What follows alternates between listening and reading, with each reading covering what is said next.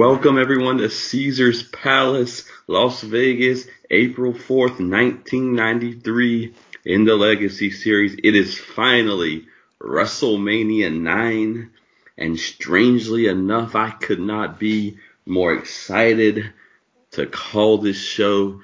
Maybe it's because in my wrestling fandom, I'm a couple of years older and these memories uh, stand out more clearly to me. Or maybe it's because almost every match that I watched was a little bit better than I remembered it being. Mostly maybe it is the setting which some enjoy, some mock, but for me it is an amazing setting. It also does some of the things I like in a pay-per-view for better or worse. I'll stay 90s here in this introduction. It's a little bit like Saved by the Bell when all of a sudden they were not at Bayside High now it's a whole season and they're on the beach and there's a Mr. Belding, but it's not Mr. Belding. It's the boss who they work for. There's a Kelly Kapowski, but it's the da- the daughter of the boss. There's a Zach Morris, and it's still Zach Morris. And this is WrestleMania in a transition, and there is a Jim Ross who is Gorilla Monsoon.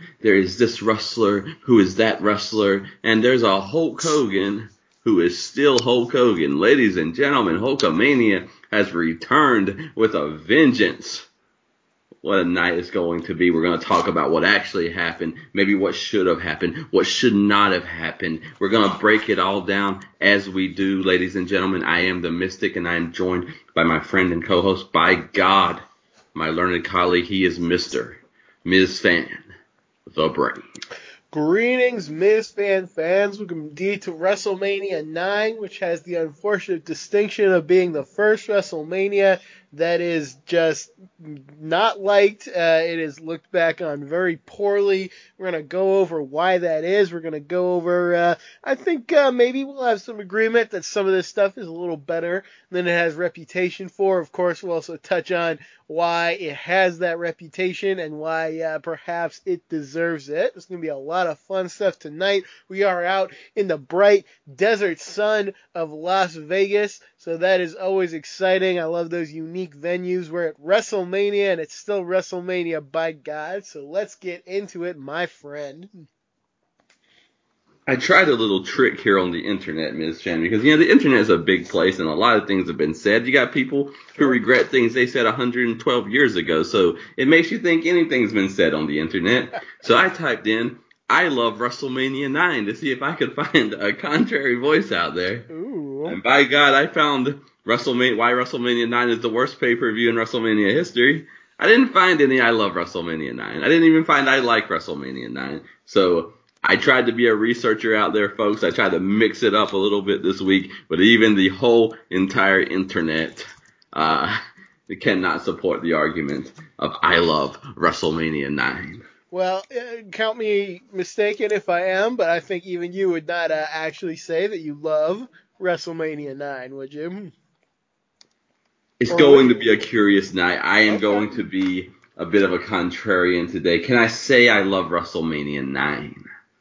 Uh, you you may say it if you like. I think uh, that's surprisingly strong uh, coming from you. I you you um I'll, I'll just say uh, let's go on with the show and we'll see if you are willing to say that or not. Yeah, I am legit, legitimately asking myself if I can say it because it's not the best WrestleMania 9. That's definitely not what I came here to say. I'm trying to figure out how much I enjoyed watching it. Fair enough. And I will say this for my own personal fandom it is at least been more enjoyable for me than the last two pay per views that we did. That being the Rumble and Survivor Series. Interesting. I can see it. Well, I don't know. Uh, let's go through it and we'll see. I don't know if I would say the same. I'm I'm trying to see the argument, so I'll try to wrap my mind around it. And, and I don't even know if there'll be an argument because I, like I said, I don't even, don't even remember what was on either of those pay per views. I remember uh, Yoko won the Rumble and Bret wrestled Razor, and I remember Razor and Shawn and that tag match from Survivor Series. But you know, I don't, I didn't go back and look at them. I'm just saying that watching it. And I think partly number one, it does what I want in a pay per view, and this was my issue with All Out. The only one I really had is the fact that I want my storylines going all night. So Sure. I like the Luna Vachon Sherri thing. I like the Lex Luger Mr. Perfect thing. And we'll talk about Hulk Hogan, but that still falls, I guess, into the ongoingness of the show. And Undertaker and Giant Gonzalez also do that. So I like for my show, I don't want my segments completely segregated from one another. I want my show to flow together. And this one did it for me, and I like that about it. And then, like I said, I am a sucker for the setting. Uh, setting's great. I can see what you mean about some of these storylines going on, but I, I think I'm gonna have to challenge you as we go along because there are some uh, black marks on this pay-per-view that I think are pretty hard to forgive. So, so we'll see what we think as we go along. Maybe we will have differing opinions. Maybe we will come together. Uh, I don't know, but uh, I'll certainly give credit to the setting most of all because uh, I do really love the visual of this WrestleMania. I'm with you there. Okay, I assure you and the folks listening, there will there will not be overlap this week. I am I am headed off. I got into a little rowboat, and it takes a long time to get where I'm going, but I left alone, and by God, I'm going to arrive alone. I already know that. I know enough about you. I know enough about the listeners. I know enough about the history. So I'll say something really quick. It kind of reminds me of a WCW pay per view. Like one of the insults that I saw, weirdly enough. So in the video, that WrestleMania 9 is the worst, you know, WrestleMania was a comment. There was like, well, it might be the worst pay per view, but it's top five like sets to me. I love that building. Mm. And then like someone, you know, commented on that to argue with that, and like it was literally a parking lot, and they turned it into that. So the argument against praising the arena was they took it from a parking lot into what it looked like. What an absurd uh, brainworm style argument. Like, you see this beautiful set and you're like, why? It once was a parking lot. It can't be beautiful. What? No, that doesn't even make sense. You're just, you're looking for ways to hate at that point and, and you're really on the wrong path. Don't look for ways to hate. Come on, people. Hmm.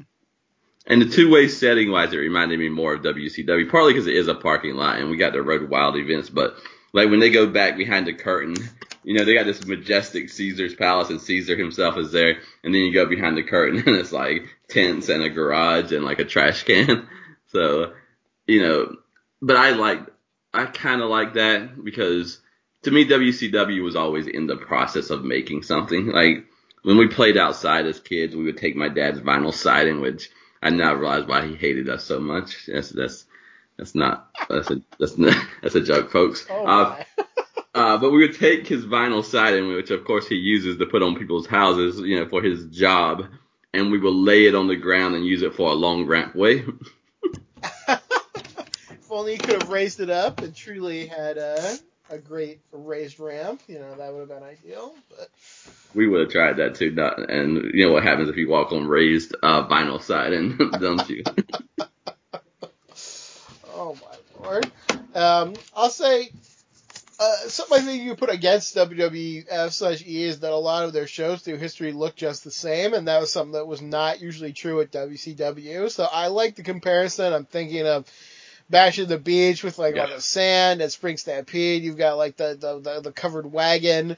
And um, Halloween Havoc is like a big haunted house and stuff, and just like yeah, I, I love that kind of creative setting. So I'm with you there. Uh, it's it's a great place to have a show.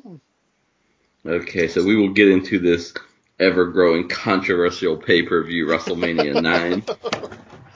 I'm very taken aback. I would not have guessed that uh, you would come so strongly in favor of WrestleMania 9. Um, there are good things about it though, so I look forward to that and other things that we're gonna have to puzzle out together here. I have said this to the listeners, and I'll say it again probably many times. I am so busy right now. I'm teaching eight classes, so like there are shows that maybe I would have enjoyed more and I didn't enjoy, and maybe I enjoyed this for some reason. Who knows what the reason is? But I definitely didn't sit down to enjoy it as much as I did. But it has been a long time since I felt excited. It might be uh maybe around SummerSlam was the last time that I truly like, man, I enjoyed watching this and I can't wait to talk about it. Like that whole combination. Mm. Yeah, I mean, fair enough. Uh, 92 uh, after WrestleMania is kind of a weird era because we were in that really, really kind of golden um, little pocket of time before that, and after that, so many things changed, and now we are just really kind of figuring out what the new thing is. So, uh, for better or worse, you know, 93 we said is a huge change, and now we are really into something that looks radically different than the year before. So that's uh, that's something to say right there. I think the last thing I'll say before we jump into it is it almost deserves a good literary analysis that um, that this WrestleMania where WWF used to be majestic and now they're pretty much working shows like in empty parking lots would be like Caesar's Palace majestic and tacky toga empty parking lot at the same time. Like they're holding both of their truths, their past truth and their present truth somehow in the setting and presentation of the event. Yes, for a true uh, regality, perhaps you have to look at uh, Hogan staring down Andre the Giant, and for mm. uh, quote unquote royalty, perhaps we look at um, Bobby Heenan riding backwards on a camel. So you know, here yeah. we are in two different worlds. yeah, it, it does begin that way. This is, you know, it's again the Vince McMahon thing that is just so like our prof. No, mm, BK. I won't say BK was talking about uh, how poorly Vince McMahon treated Jim Ross over the years, and we can definitely go down those uh, pathways when we get there. But Jim Ross or Vince McMahon is just an odd man because back then that was strange to me, but as an adult, maybe stranger is like, hey, we're gonna debut you at WrestleMania nine. Yeah, I was shocked to remember that his literal first appearance with the company is at WrestleMania, and uh, what? that yeah. is very bizarre. Jim Ross has never been a bit guy. Like he talks a lot and he calls matches. So WWF is very, especially at this time, is very even Savage. You know, is is decent at the whole setup and you know follow through with Bobby Heenan. Like they're always doing a bit, whereas Jim Ross is like you. We, we will watch him on air try to find his feet, and he, he you can feel his nervousness. He looks like a child I guess because we've all lived long enough to see him now, but my God, it looks like a child in the toga playing wrestling and trying to match like actual people, and it's strange to think like this was a guy who I already thought was the best announcer in my childhood. But now, like back then and now, I feel like man, he really, really was struggling at the beginning. Yeah, I mean, um, to be thrown into WrestleMania when you're used to calling uh, WCW, and this WrestleMania of all WrestleManias, what with its uh, skinny Hogan's and giant Gonzalez's and uh, you know everything else that goes on, that's that's quite a change. So I, I think he did all right as far as it goes. I am always surprised to go back and hear that squeaky voice um, that he uh, used to have. And uh, I, I don't know. I think he did all right. I got some nice uh, back and forth with him and Bobby Heenan. So clearly, I think uh, the story of Heenan treating him well and kind of helping him out is probably uh, very true. Absolutely. I don't think he did poorly. I think he just I can always like even if I forgot this was his first WrestleMania, I would know it when I was watching it.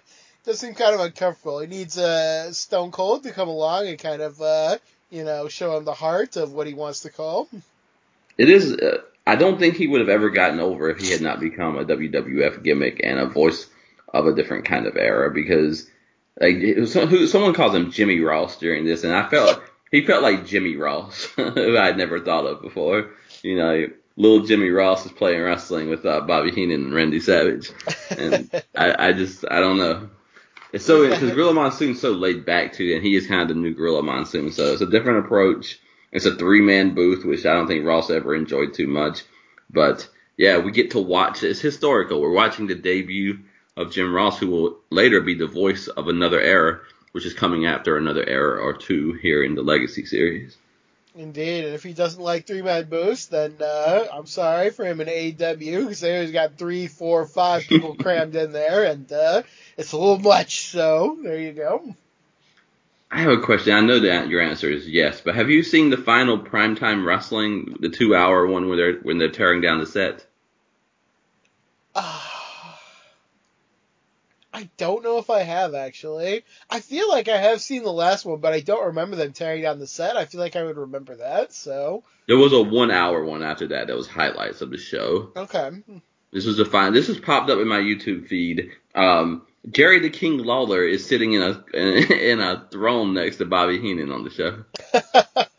I Like know it- for a few weeks after Perfect was gone, they put Lawler there. I, for, I forgot the throne, but I'm not surprised.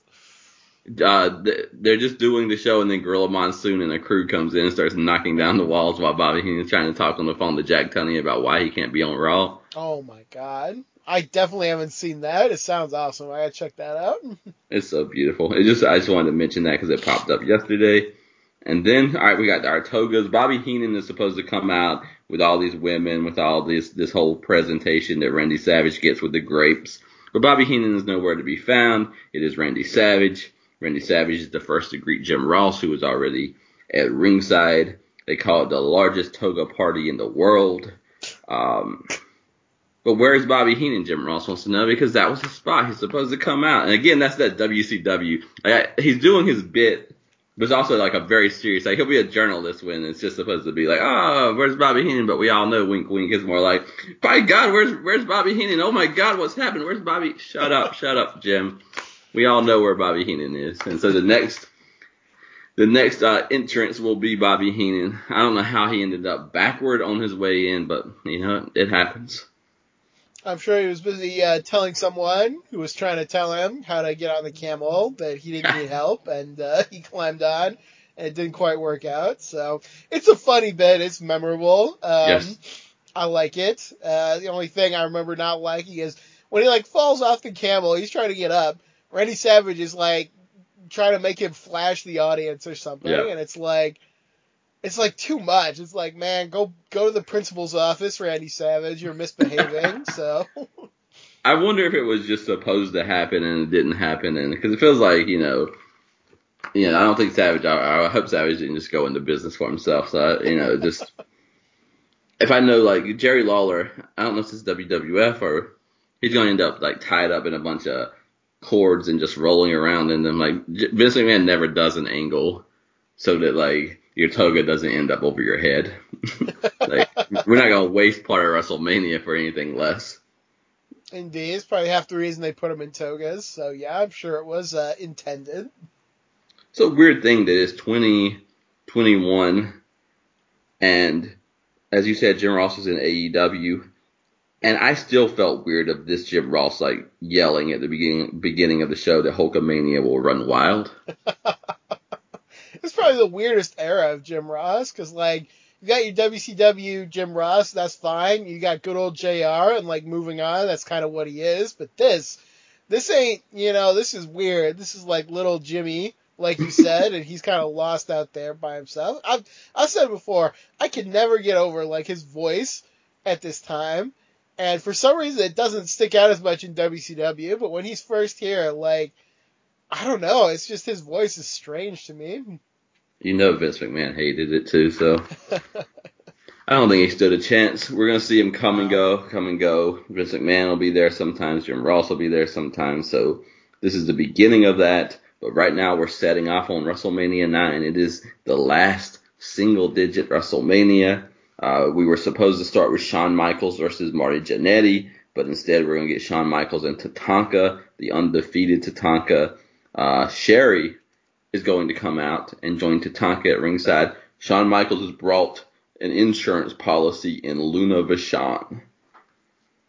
Indeed, and uh, marginally, I I still don't understand because like the story is supposedly his match of the Rumble was so bad, or like he was uh you know under the influence of something. I never got that vibe, but for some reason he's not here.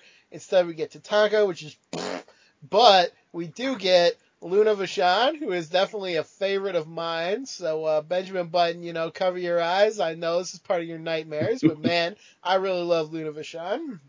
I think they found Marty Jannetty passed out at a show is what happened, but Oh jeez. Uh, Well. I wouldn't I wouldn't be shocked. I thought the match was fine, but Jannetty is like full of personal problems, so I get yeah, that. J- Jannetty said he was asleep, but it didn't go over that way. Gotcha. So this is uh, Bobby Heenan says that Luna is a doll in a dish. So we're getting a little babyface privilege type behavior because throughout history, Bobby Heenan's talked about how beautiful Sherri is, despite the baby faces, you know, having a whole different idea of her. And now all the love for Sherri and Jimmy Hart has just gone out the window. Bobby Heenan, I think they broke uh, um, a special pact with the heel manager, Bobby Heenan.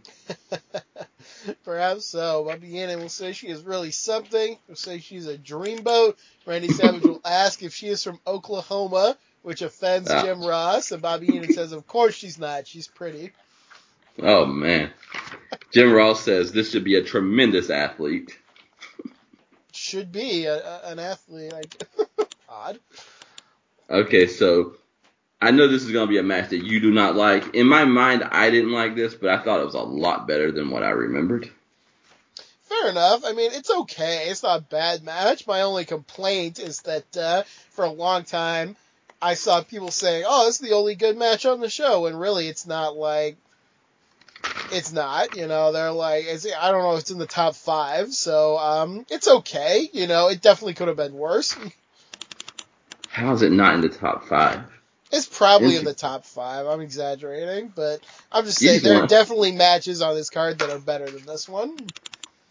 So this one begins with, um, I think, big arm drags by Mr. Tatanka. Shawn Michaels bumping that very nicely for him. He does the Ric Flair corner bump, and Tatanka chops him off the apron. I like that he cannot get back in the ring every time he tries.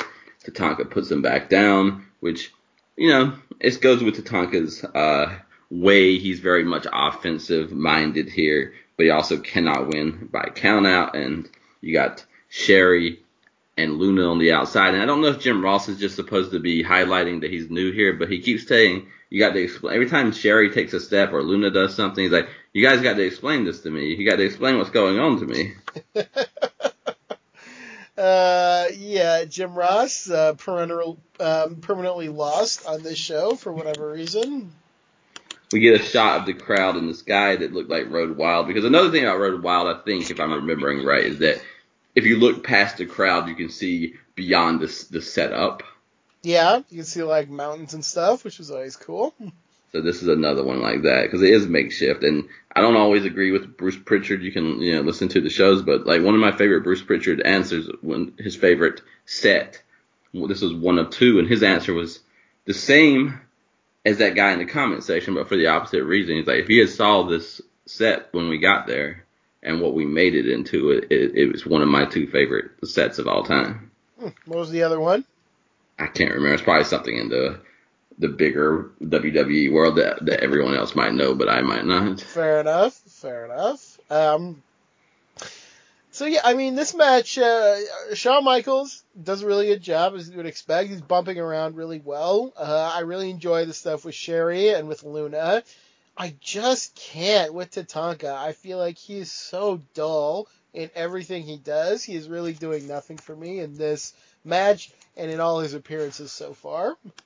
I will have a word. I'm a I'll have a Tatanka word in a minute because there's things that irritate me, and not just about Tatanka, but in wrestling. And th- there's a, we're about to have an overlap, but I like the setup with the shoulder. Shawn thrust himself into the pole, to the post, uh, working over the shoulder the whole time. I like the super kick um, from the top rope. Sure. Uh, the, there's an Undertaker style clothesline by Michaels where he jumps off the apron. I don't know what the difference is between somebody flying and gliding, but I know it when I see it. Indeed. Well said. Well said. Uh, This match, though, it's got. Here's my pet peeve beyond just Tatanka.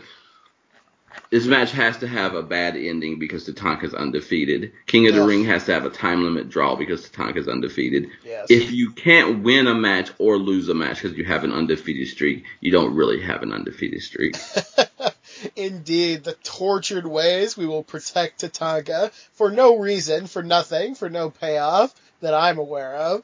Uh, we will just drag it out and drag it out for nothing. So, This is yeah, horrible way. I agree that too. With the ending is a horrible way to start the show. Like, who wants a random count out in an IC title match?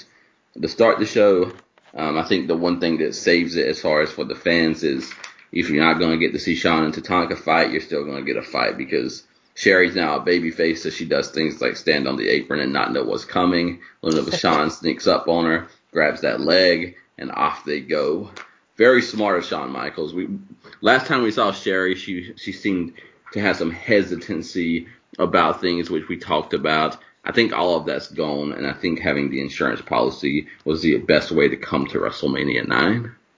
Indeed, uh, Sherri turning face seems like nonsense to me, but if it means we're going to get Sherri and Luna in conflict, then I am all about that. I don't know how long it lasts, but uh, I am pleased in the short term that we at least get this confrontation because they are both very good at what they do. I don't know if it's Coliseum home video or just Saturday morning, but I remember they shoved the fight back in the uh, first aid room, but I don't think we get that on the actual pay per view. No, maybe I'll have to look for that. Luna's just everywhere Sherri goes, Luna's just after her. So we go back to Gene Okerlund, who sometimes feels like he shouldn't still be in this this WWF, but he's he's there still. yeah, many things are changing over. He'll be gone very soon, so uh, don't worry about that. He is with the Steiner brothers, who are getting ready to take on the Head Shrinkers. Me and my brother. Uh, we get that line. Uh, this will be one to remember. Things like get that. those names right too this time. So. yeah. What an interesting night though, because we know from just the sitting around and pitching, if Bruce Pritchard had got his way, this would have been the night that Scott Steiner would have defeated Bret Hart for the WWF title. So very different nights uh, for Scott Steiner and the Steiner brothers. Yeah, I mean, uh, we've talked about it a few times. History could have gone another way. So, um, I was to say maybe history went the correct way, but then I remembered how the show ended. So, uh, you know, who knows? Um, God. It blows my mind that Scott didn't want it to have, like, Scott wanted to stay with Rick. So that's, it's a wild thing to think about when you could have possibly, which Vince wouldn't have gone for because he, he didn't see it, but the possibility you could debut in the Rumble, win it, and then go to WrestleMania and beat Bret Hart. My God, what a rocket that would be. Well, nobody ever accused either Steiner of being a genius, so, you know. do you think there's any, because I've also read from people saying kind of the Steiners had already done everything that they were going to do. They were kind of past their prime here as a tag team and that, you know, they probably should have broken up anyway. Man, I don't know. I've heard that and I, I don't really agree. I mean, what kind of impossible standard do you have for their prime? Is like, are they going to have their best match in the WWF? I, I, I'll say it this way: Have they already probably had their best match that they're going to have together? Yes, probably so. But Jesus, they're still like far and away the best tag team I think that you come up with. Who's better than the Steiners together in 1993? I, yeah. I don't know anybody. I think this Money Incorporated might be past their prime. Hogan and Beefcake, of course. So, mm. oh my god. I don't know. I can sort of see that, but also like, Jesus, let tag teams be just like great tag teams for as long as they're great. You know, you don't have to like break them up the second you think they've kind of peaked. Um, so I don't know. I'm I'm not in favor of that. Yeah, I can see where this might have been the optimal time to strike, where it's almost a surprise, but it's ready to happen. But that doesn't mean that if you don't do it, that you got the stale Steiner brothers. You know, you still got, like you said, probably the best team in the WWF. So like, you know, what are we even talking about here? Right, yeah. I mean, probably the best team in the country for God's sake. So let, let's just calm down a minute and just let the Steiners be for God's sake. I don't know. It's like it's a pet peeve of mine that people like go out of their way to kind of thrash their WWF run. And my God, like maybe not for no reason. I think I've acknowledged that, but it's a great run. So I don't know. I just feel like people need to calm down on the Steiners a little bit. Yeah, and I think this is a prime pick uh, for this WrestleMania because you got two teams who are breaking out. They got similarities they're like four tough guys. It's like similar teams as far as Rick and Scott, Fatu and Samu. And you this is going to be like this is going to be a match where a lot of hard hitting is going to take place. Absolutely, this is far and away my match of the night. It is extremely fun to watch. Um, Jim Ross uh, will say for the first time on WWF television that it is a slobber knocker. Bobby Heenan will ask him, "Is that what you call a waitress down in Tulsa?" Yes. He also brings his first, uh, he turned him inside out. Yeah. Uh, line on the Steiner line. Hell yeah. I, he must have been happy to see the Steiners because he didn't need to ask anybody to explain the Steiners to him. So that's nice. Yeah. Uh, what do you think happened with the top rope? Were they trying to stun gun Scott, or were they trying to throw him over the top rope? Because Holy by Lord God, mercy. I remember this you're talking where he just goes like flying out, right? yeah, Oh my god. No doubt they were attempting a stun gun, but the Steiners are, if not known for anything, are known for their um, kind of excessive, uh, just just general excess. So I'm sure Scott launched himself about a thousand times too hard and flew out of the ring there. Man, what a spot though! Like that's a very memorable one to me. God bless Scott Steiner's neck. it looks like he's flat out murdered here. No Yes. doubt, absolutely. I really thought he was dead, and we don't get to see it, so we just see him falling, like head, head, head straight down to the ground, and then it becomes like an angle in the match, and he seems fine. So you know, very durable is Scott Steiner. I mean, uh, the nice thing about having um, ridiculous muscles is they'll protect you from stuff like that, you know, until they don't a little bit later on. But that's uh, the benefit of being young, I guess. We find out that Luna Vachon has attacked Sherri in the first aid room, and that really got me as a child because I think I still had um, enough privilege and enough youth and enough naivety to think that once they get you to the first aid room, you're fine. sure, yeah, it's breaking uh, convention. I don't know anybody who fought back there except uh, maybe Hogan and Savage when Elizabeth was dying. So, you know. uh, Bobby Heenan says, um, I'd go back there and find out uh, what's going on if it wasn't for that camel. And then he says, I wouldn't be surprised if Luna worked over the camel. That's It did great. add you that. write that one down. That's beautiful. There's some so great cut, would, Jim Ross, Bobby this, Heenan stuff. go ahead. I was just saying, there's some great Jim Ross, Bobby Heenan stuff on this show. Would it add to WrestleMania 9 for you at all if we cut to the back and Luna was working over the camel? I mean, I mean, uh, yes, I can't lie. That would have been um, beautiful. The heels really stick together too, because now in my mind she's already done it, and you know maybe the camel, maybe it was, the camel's innocent, but I'm starting to wonder if the camel set Bobby Heenan up. Oh, that's a babyface camel, you know. Mhm. So it was out to get him. Okay, so back to this match. Scott is just getting beat down, beat up, however you want to look at it.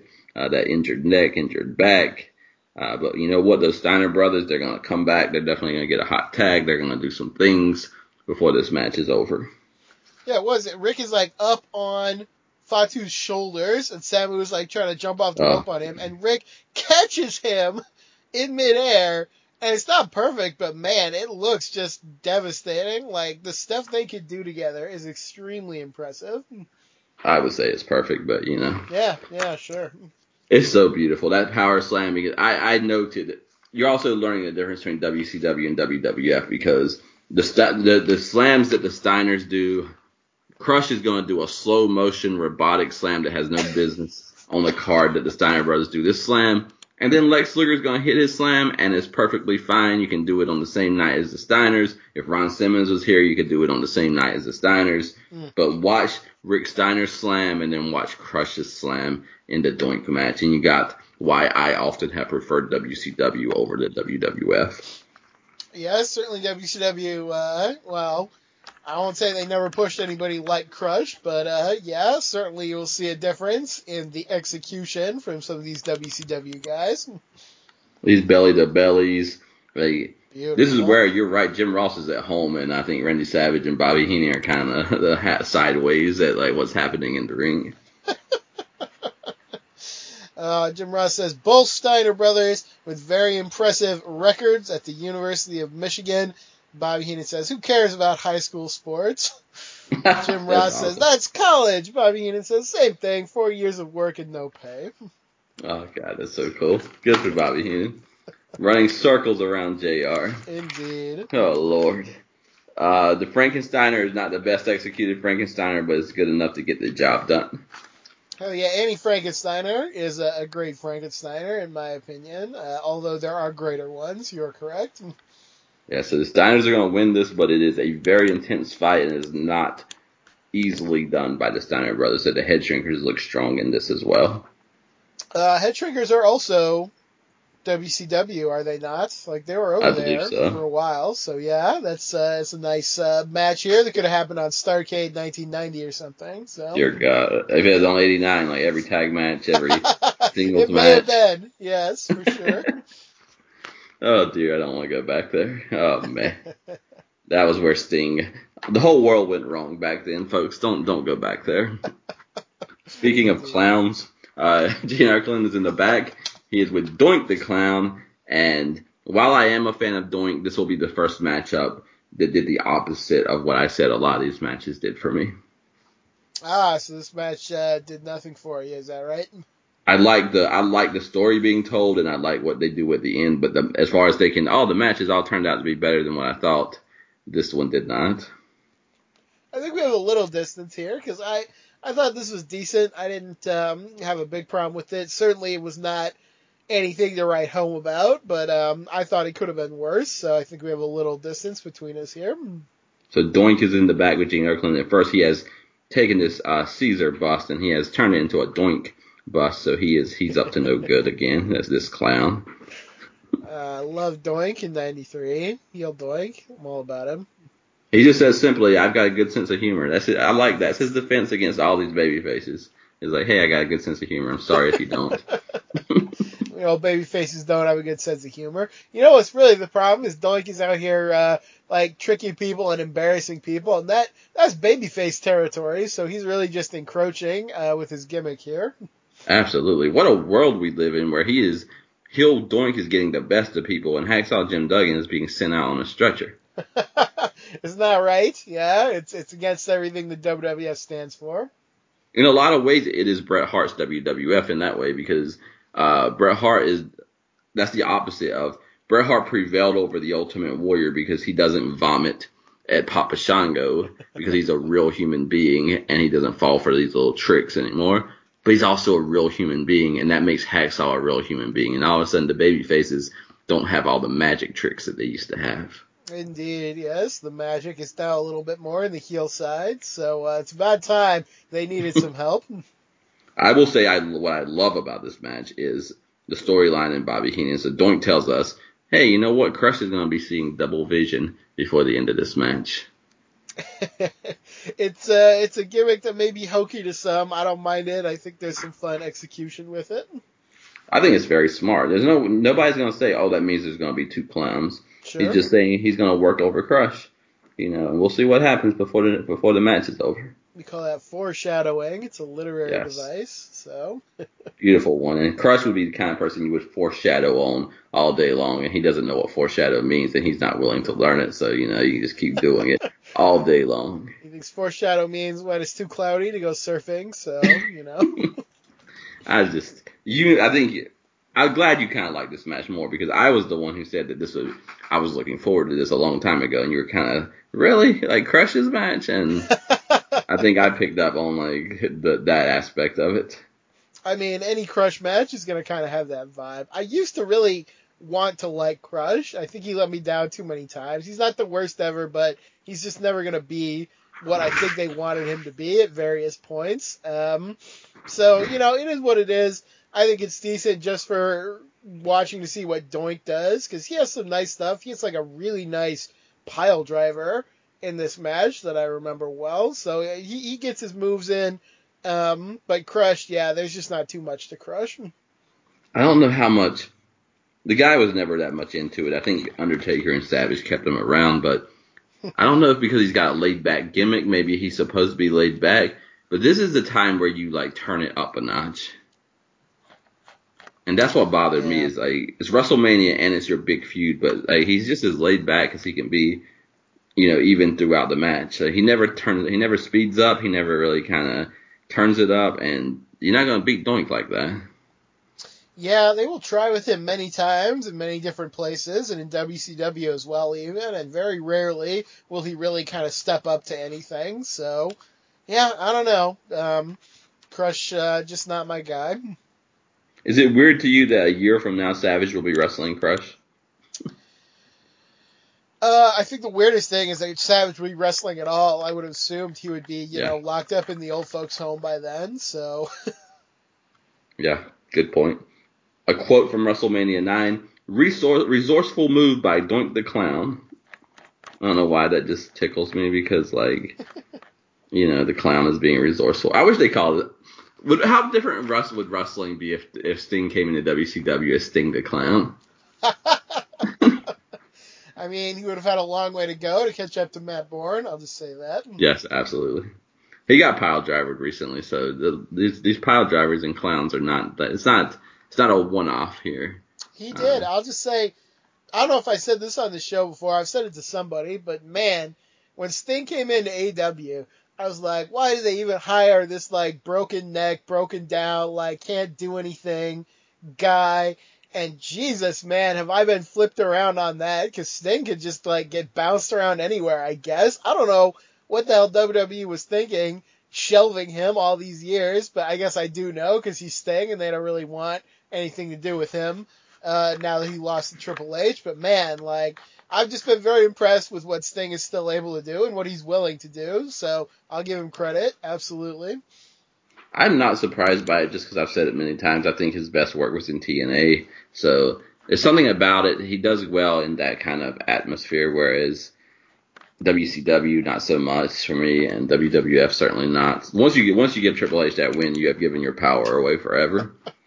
so absurd. But I don't even mean like his booking or his promos, just the fact that he is able to physically do things. Like, for whatever reason, I just kind of took WWE's word that after he got hurt in that Seth Rollins match, that he was like done and he should like never touch a ring again. But clearly, that was not the case. So here we are. It's all illusion. You can't. I've never seen a clown who loses like his ability to put on a show.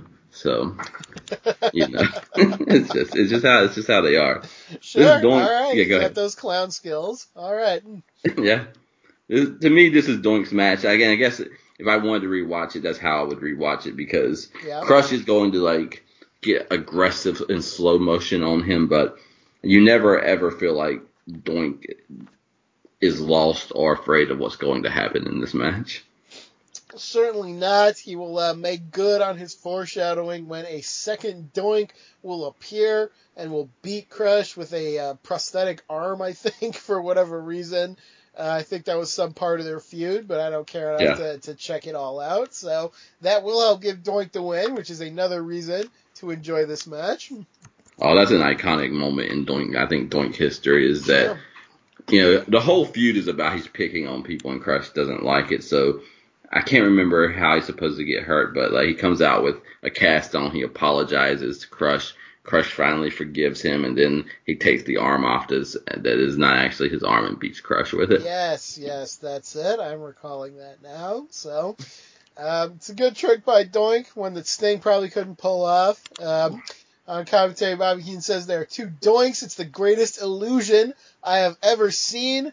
Randy Savage says, that's cheating. Bobby Heenan says, no, it's magic. Yes. And he says, like, I was here, I was here when they were putting this place together. There was no doink under the ring. So Jim Ross, Jim Ross gets hot about this, but you know. he thought he got away from the Black Scorpion, and now it's being done uh, better than it ever was there. So what can you do? He says, uh, Bobby Heenan says that Ross has hit the moonshine and Randy Savage has sunglasses on that say macho over it. So what did they know about what just happened? this is a valid point. You know, Bobby Heenan with those good points. Yes. It's just a beautiful, uh, beautiful storyline because even in the match, you're talking about Doink being hurt, then Doink laughing, and there's like, and Bobby Heenan says he has split personalities, and Randy Savage says, how many, um, how many, uh, is Crush wrestling right now? So this whole time that they're playing this up, but you can't know it till the other side of it. Which again, as we talked about, that it's got a literary quality to it, even if it's doink wrestling in a parking lot that is pretending to be Caesar's palace. Indeed. I just think you could have all the doink clones that we'll eventually see I guess all the gimmicks that Crush will go through over the course of his career. And you'd have like mm. a whole battle royal you could go through there.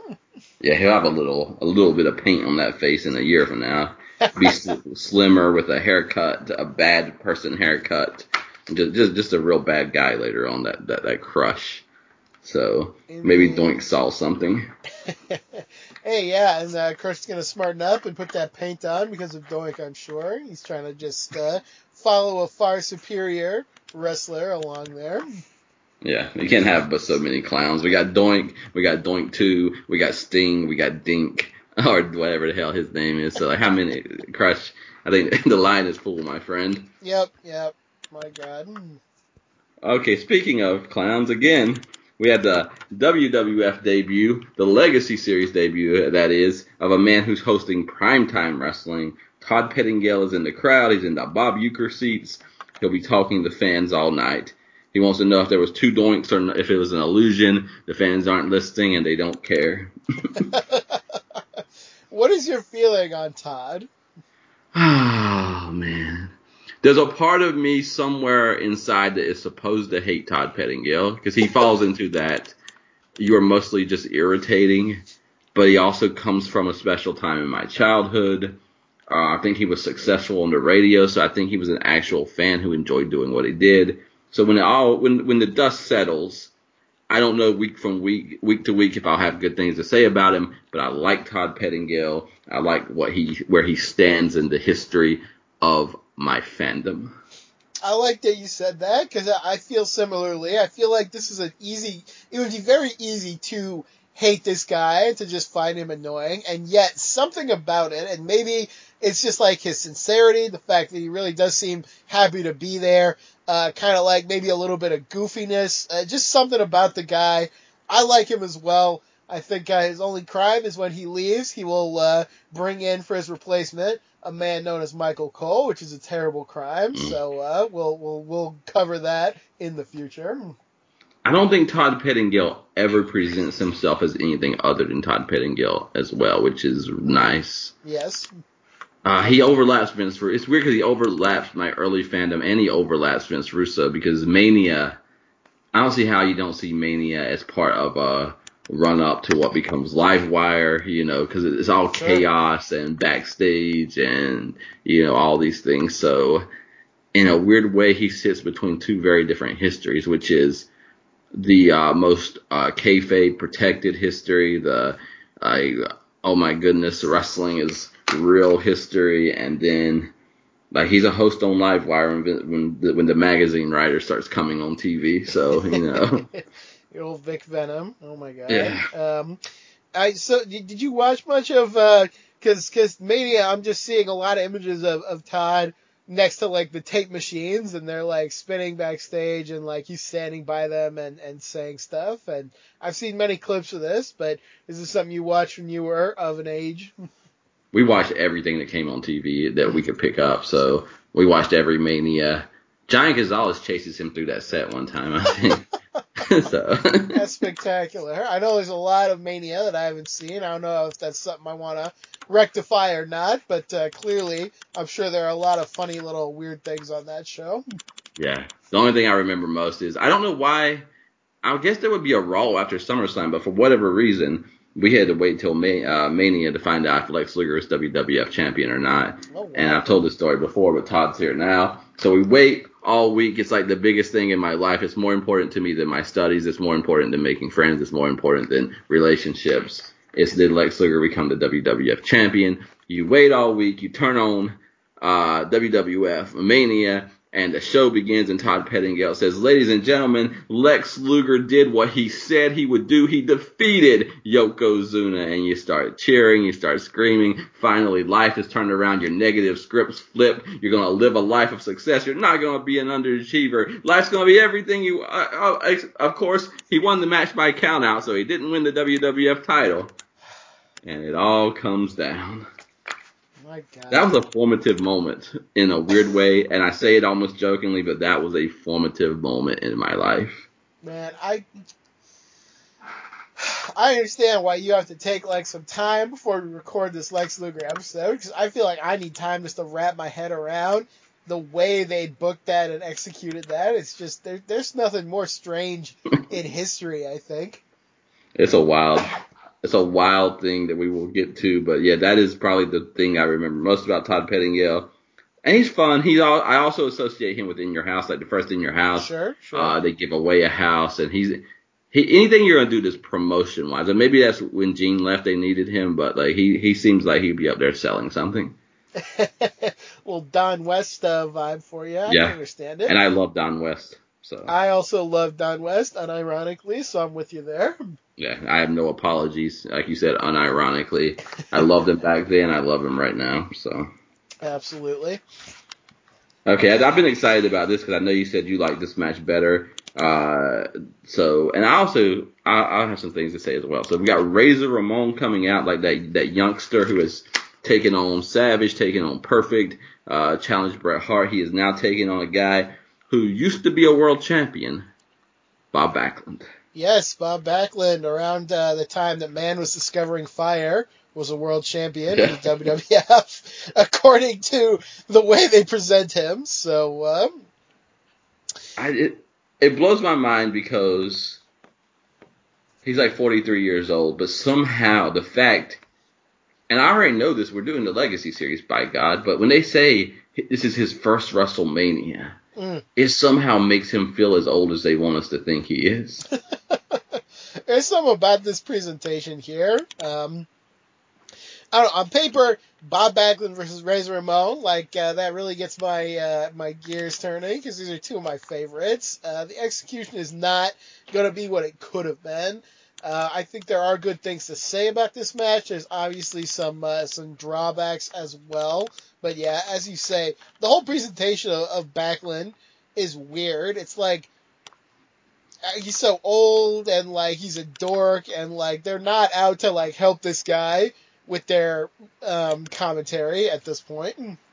Nah, you can believe or not believe anything they say, but at least according to them, WWF, uh, the whole goal was to eventually turn him heel. So you kind of believe it because the way they're they're putting it, they're presenting him. As a kid, I felt like, and maybe it's just because it worked, and I was just starting to watch wrestling, but I felt like, oh, this is a guy who's just not the fans don't like him, but you know, it's like they don't want the fans to like him.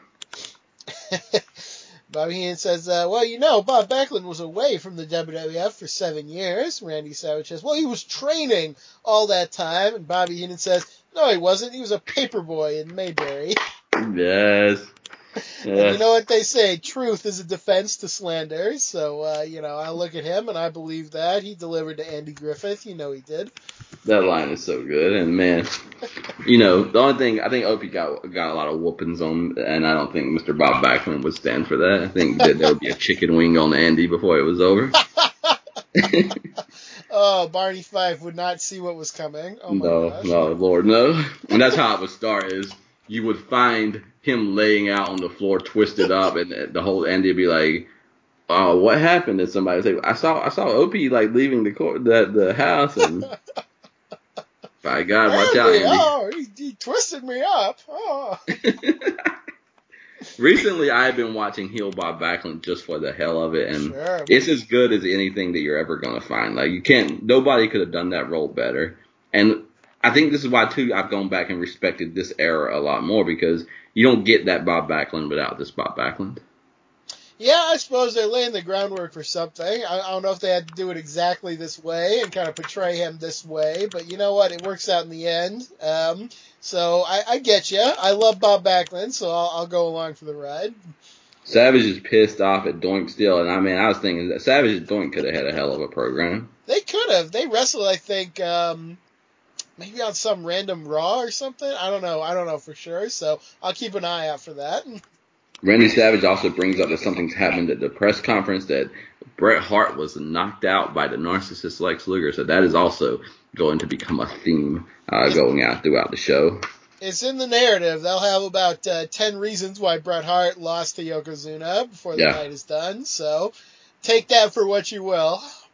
It really is only protecting Bret Hart. Like when I heard Bruce say that, I was like, that is so stupid. That's not true. But when I watched this with my eyes open, there is no reason for that except for to say he was beat up at the press conference and he was not, or he's beat up at the contract signing and then he was knocked out here, you know. Yep, Because- yep. They're doing something to try to protect him, and yet it's highly ineffective too because it it's not part of the narrative. Like you said, like you kind of doubted that was true even as you were watching it practically. So it doesn't work. You know, that's what they're trying to do, but it doesn't come across. It's also just weird because I don't know if Bobby Heenan is just told to do differently or if he's not really big into Luger or what it is, but you would think he was Doink's manager because he spends the whole night talking about that. Whereas if this was Ric Flair and Lex Luger was doing everything he was doing, man, you would have that whole like urgency and pressure and heat and everything because, man, this, I kept trying to find ways that I could have Lex Luger beat Bret Hart for the world title at the end of this show, but not bury Yokozuna. Yeah. Because this is a narcissist show. Like Bobby Heenan says it. That that old Caesar, like I think he could be convinced that the narcissist is from his world and just like help the narcissist. I don't, I don't, I don't think you leave Caesar without uh, Lex Luger having a big victory here. yeah, I don't know. Something about Heenan and Luger never really uh, came together. Um, I don't really listen to shoots, but I would be curious what uh, one had to say about the other, and, and vice versa. It's disappointing because like this is the last time Luger's going to be hot as a heel because you know he's got we got one more show with him, and so this is kind of it. But Razor uh, beats Bob Backlund with the inside cradle. Uh, I think Razor requested to stop wrestling Backlund on house shows because he was not enjoying it, and they had to put that maybe Shawn or someone else in his place. So you know, not Razor's favorite opponent. I'll say this though, uh, big, big crowd support for Razor Ramon here. So like, it's incredible to think this guy has been around for like only a handful of months, and he's done nothing but like threaten to murder people and like mess with Bret Hart and uh, you know uh, Randy Savage and all of these like top baby faces, and yet Jesus, he is so charismatic that he is over as he's as over as any of the faces on this show, easily, I think. He is definitely over as much as some of them. Um, That's for sure. Um, I will say this, and it's a weird time where the baby faces feel flat, but they can't keep any heels heel. like you can tell Doink's gonna be a baby face too, no matter what he shouldn't be, and I, they probably don't even want him to be, but Doink's gonna be a baby face. Like you can just tell some of these guys, there's no way you're gonna keep them heel forever. WWF has a long history of presenting their babyface as unlikable dorks, so it's not really surprising. They, it's funny, they always want to have a babyface champion, but I feel like they've almost always presented their heels better, and maybe that's not alone in the WWF because we are heel supporters. We often like the heels better anyway, but I do feel like it's particularly true here. It is, and we said it at the wrong time though because as I glance at my notes after Razor gets the victory, we will go to two heels who are the kind of heels that that uh, they're not going to be turned babyface anytime soon. Uh, they're the tag team champions, Money Incorporated. Indeed not, and man, I. Uh, I'm sure both men, I guess, have babyface runs that I could think of, but like not significantly, um, to my mind anyway. So yeah, they are the heels. They are the tag champions. Jesus, man, we're coming up on something. This is the reason why I can't really go along, I think, with your, your praise for this show. I think this, more than anything, is just about going to kill me here. So, what offends you more, the tag title match or the end of the show? Uh, the end of the show, I think, is more damaging long term, but just like on the night, at least that's quick. Like this is this is a torturous experience for me. So I don't know. It depends on how you look at it, but I could very well say this tag title match is worse. That's one I could agree on. I think we'll get to it. Uh, first, I said Money Inc. reminds me of a slice of bread with nothing on it. Honestly, that's kind of an insult to bread. Um, it is. I thought about that after I said it. You know, but that's what it remind. Like I didn't. It's just like, and not good bread, but like you know, because if you if you eat bread by itself, eventually it's gonna be very chewy. You might also get choked on it. You don't have a beverage. I should have pointed that out. Uh, okay, so, it's becoming more clear now. But uh, man, this is a team that ought to have had like everything in their favor, like with the gimmick and the bells and whistles, and and we know that they're talented, but just like it could not be less than the sum of its parts. It's terrible. And I think this this man uh, Rotunda could have saved Shane Douglas because if there was no IRS in the box of gimmicks, I believe he would have been Dean Schyster.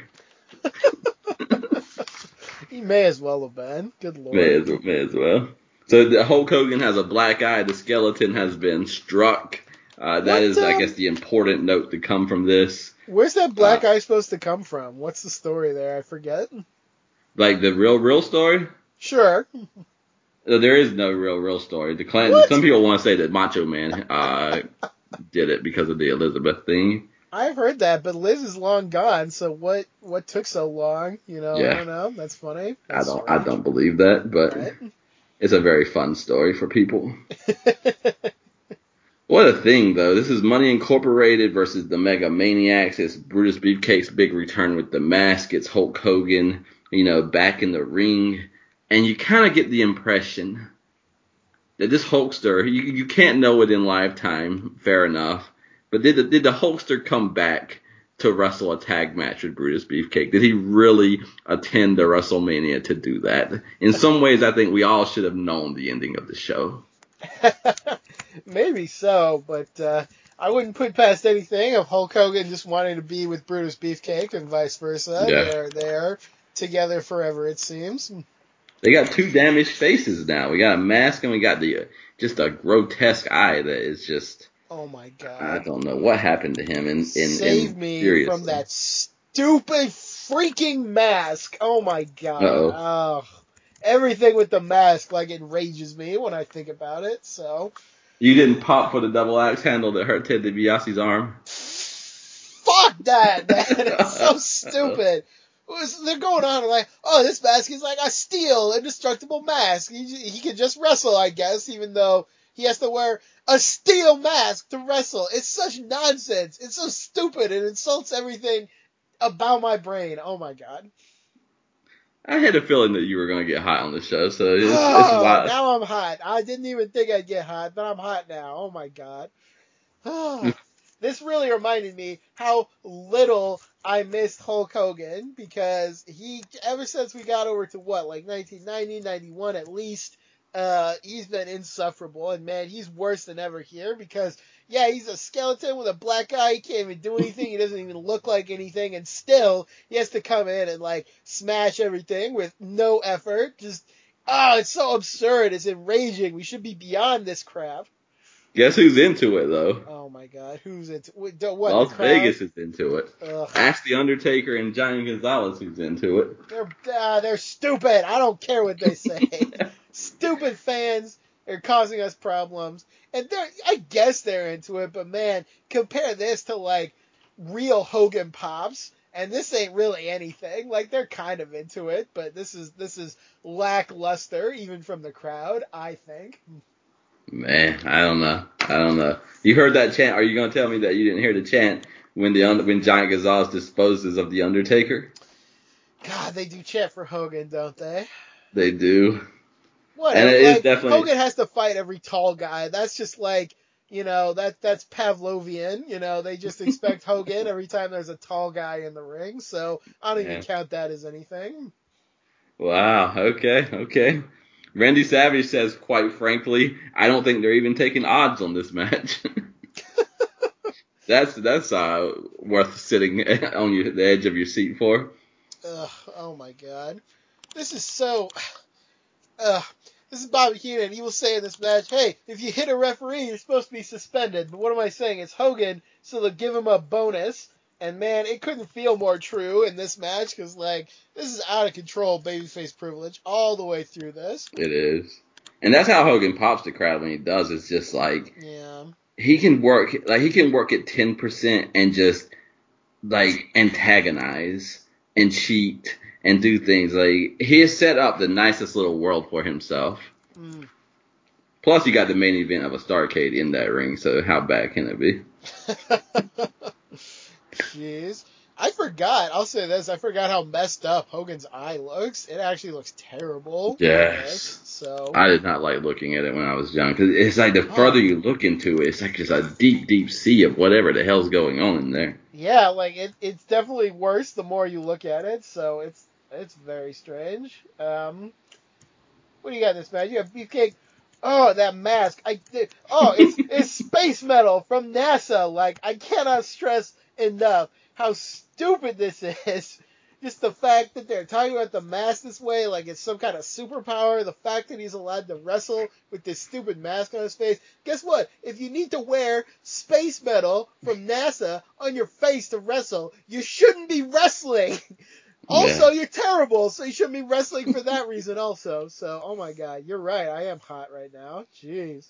It's wild too because like who financed it? Money Incorporated.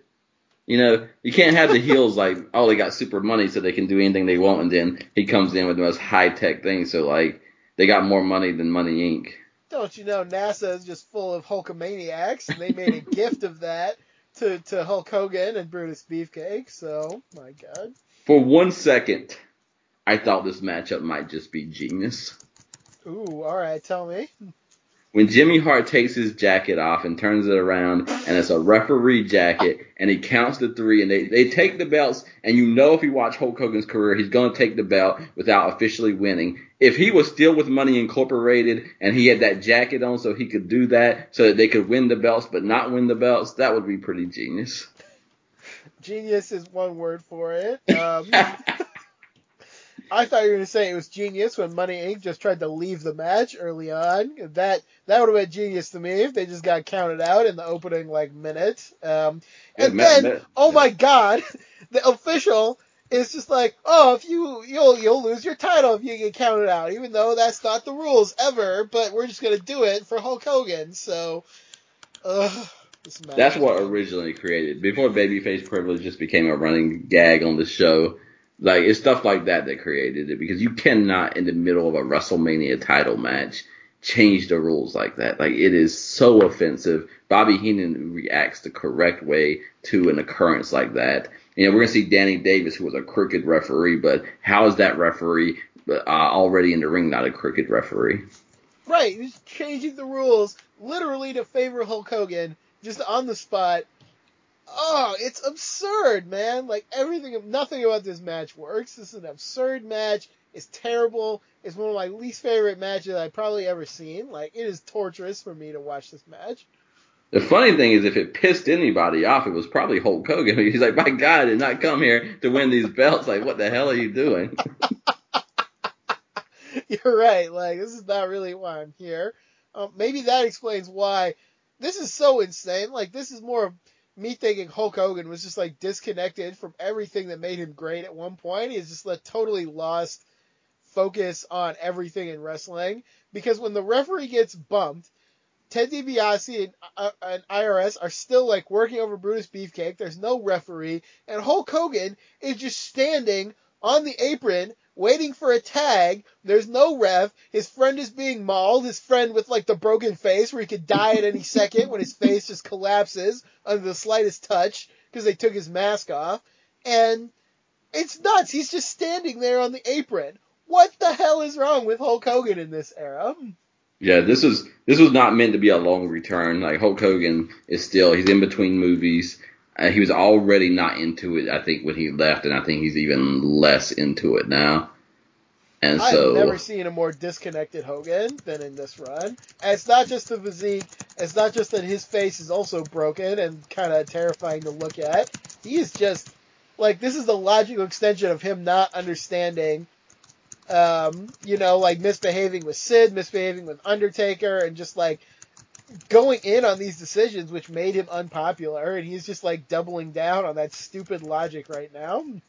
I think it's all they got left, and it's also why it's a drag for a couple of years. Like, it bumps WCW because uh, he's bumping them from nothing to Hulk Hogan, but you know, if he doesn't turn heel in 1996, man, we're looking at a very different world because he should have turned heel probably three or four years before that.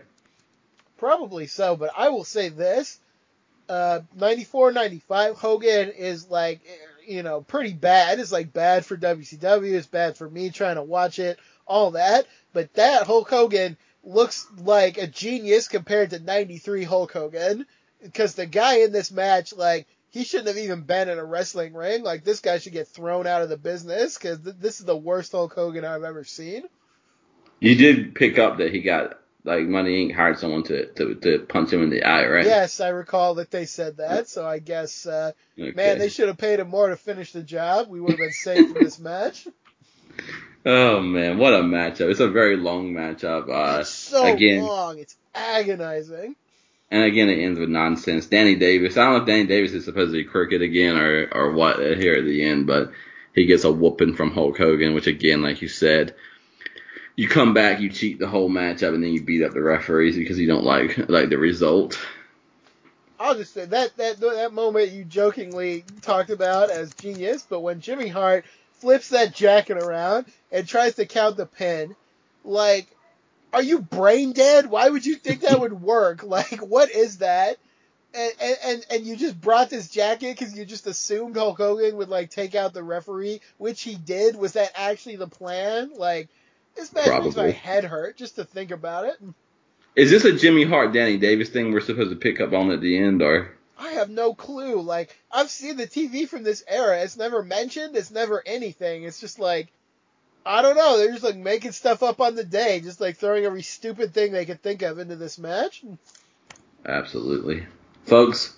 Uh, Old Money Incorporated is going to retain those belts and get the victory. So, And the um, wild thing to me is that the disqualification, I assume, is because Hulk Hogan is like running around hitting people with the mask, but the mask was already in the match. Like people were supposed to use the mask. It was supposed to be on his face and be part of the match. so why is it illegal when Hulk Hogan is running around with it and hitting people? It's the same as it was before. So, oh, everything about this is so lazy and stupid. Just like a company should go out of business if they put this match on.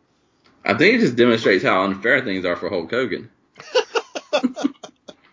I guess that's really why they fought with Danny Davis because their their referee that loved them got bumped and he came down and DQ'd them. So, oh my gosh. Imagine though this for for a good life lesson. A lot of people you got beat up the night before. You just had nothing went your way. Bruce Beefcake had his mask removed. You didn't win the belts. Money Incorporated won. A lot of people would go home and be like, "I'm done with this." This guy is going to wait in the back for his friend Bret Hart to kind of kind of watch over Bret Hart. So, you know, Yeah, yeah. I, I don't know. Um, after the match, uh, we get some good interactions. 'cause, yeah, they do. Hogan takes uh, the briefcase. He finds a brick in there. And Bobby Heenan says, "Hey, you never know when you'll need a brick." And Jim Ross says, "For your tax forms." That was funny. that's a good one. I did not catch that, so I'm glad you glad you pointed that one out. Uh, It's also funny when Bret Yeah, go, Go ahead. ahead. I was just saying, Bobby Heenan also promises to uh, return the case to its rightful owner when he sees it's full of money. He asks for Hogan to give it to him, so that's nice. I love his. I didn't know till I rewatched it, like his relationship to money, but you know, my gosh. Maybe that's why he doesn't like Luger because he makes it clear several times he's only with Flair for the money, and uh, you know, Lord Alfred Hayes kind of revealed with that ten dollars a month to the mother thing that Luger might not be very. Uh, he might be a little stingy with that money. There you go. Yeah, that could be it. What a shame. Uh, we go back to Todd Pettengill. He talks to Natalie Cole. He talks to the CEO, who uh, nobody is telling the CEO to say one thing and stop. yep, very true. goes on and on. And then we go to the back. It is Gene Okerlund. He's with Mr. Perfect, who's getting ready to take on the narcissist, Lex Luger. Indeed, so this is another match that on paper looks very appealing to me. And I gotta say, I think I don't know if people like this match or not. I, I feel like they don't, but I, I actually do like this match quite well. So I don't know. We'll we'll talk about it as we get into it. Yeah, they're, they're talking about the very controversial forearm, which again, because a heel is winning his matches, that, that that's their only thing to go off is that he's knocking people out. You know, I think he needs a good attorney here. Bobby Heenan says, uh, I swear Lex Luger is knocking out opponents with pure power, and that's all. Randy Savage says, Well, would you take a polygraph? Bobby Heenan says, I don't need one. My teeth are fine. yes. that is not only a good a good little bit, but it also it distracts from the point, which Bobby Heenan doesn't want to answer because he knows uh, what is what. This is this the perfect rib, Ms. Van, because Lex Luger, Mr. Perfect, unfortunately passed away a long time ago, yes. and Lex Luger is still doing shoots. So Luger says when he gets to WrestleMania 9, they're like, Are you nervous? It's your first WrestleMania. He's like, I wasn't nervous at all. I'm wrestling Mr. Perfect. I was just kicked back, relaxing, because like Mr. Perfect's gonna get me through the match. And then the minute they lock up, Mr. Perfect tells him, "Oh my God, I forgot the entire match." and he makes Luger going call the whole match in the moment. There's a lot of that going around in this era, apparently. Uh, because like it's the same story with British Bulldog, right? So So Luger, but in Luger's mind, in 2021, he legitimately forgot the match, and Luger had to do the match, you know, just and so he does not think it's a rip. So if it's a rib, which if to me all it has to, there's no way he forgot the match. Then a man who passed away that many years ago is still fooling Lex Luger over this WrestleMania 9 matchup. Well, Perfect was a known joker, and uh, Luger, um, uh, he does seem like a guy that you'd be able to fool. So, you Yeah. know, I don't know, it could easily be. Uh, if it was a rib, that's kind of a poor rib, but also uh, it's a little bit funny to think about that way. Yeah.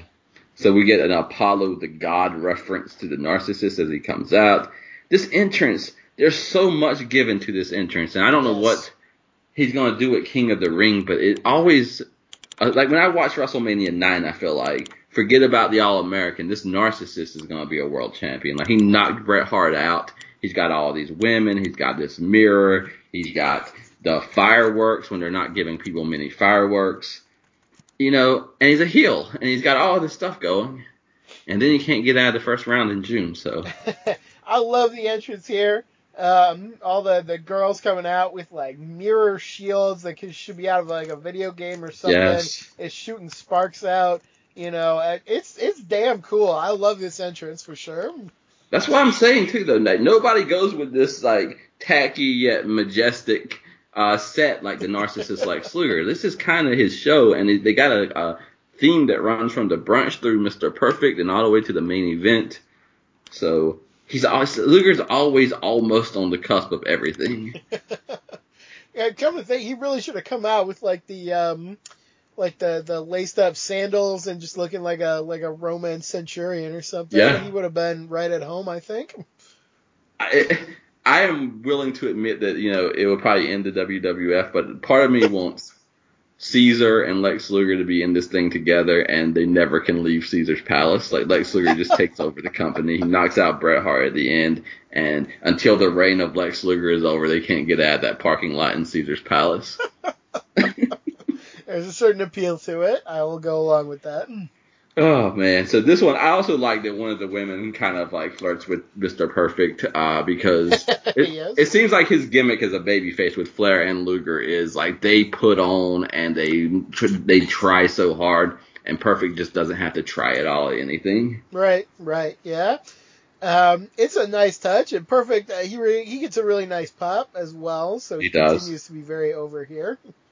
It's one of the better pops of the night, and that's, we, we've said that many times with Perfect now. Yeah, no, absolutely. I think uh, you have to wonder if he had um, kind of continued on because he'll he'll fade away in '93 um, before the end of the year. But uh, I don't know, like. Would he have been binned anyway because he was uh, kind of from the wrong generation, or who knows? Like he maybe could have gone up farther than he did. I love Mr. Perfect, so it's nice to think about that. Yeah.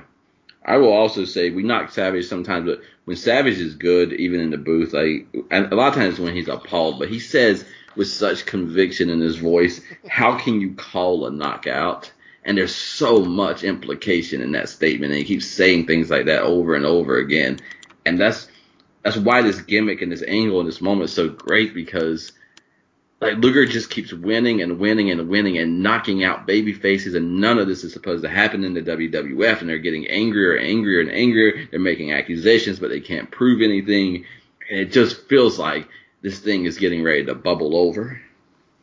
It does. Uh, Randy Savage says uh, not even Muhammad Ali could knock out his opponents every time. Bob Heenan says, You don't seriously think you can compare Muhammad Ali to Lex Luger, do you?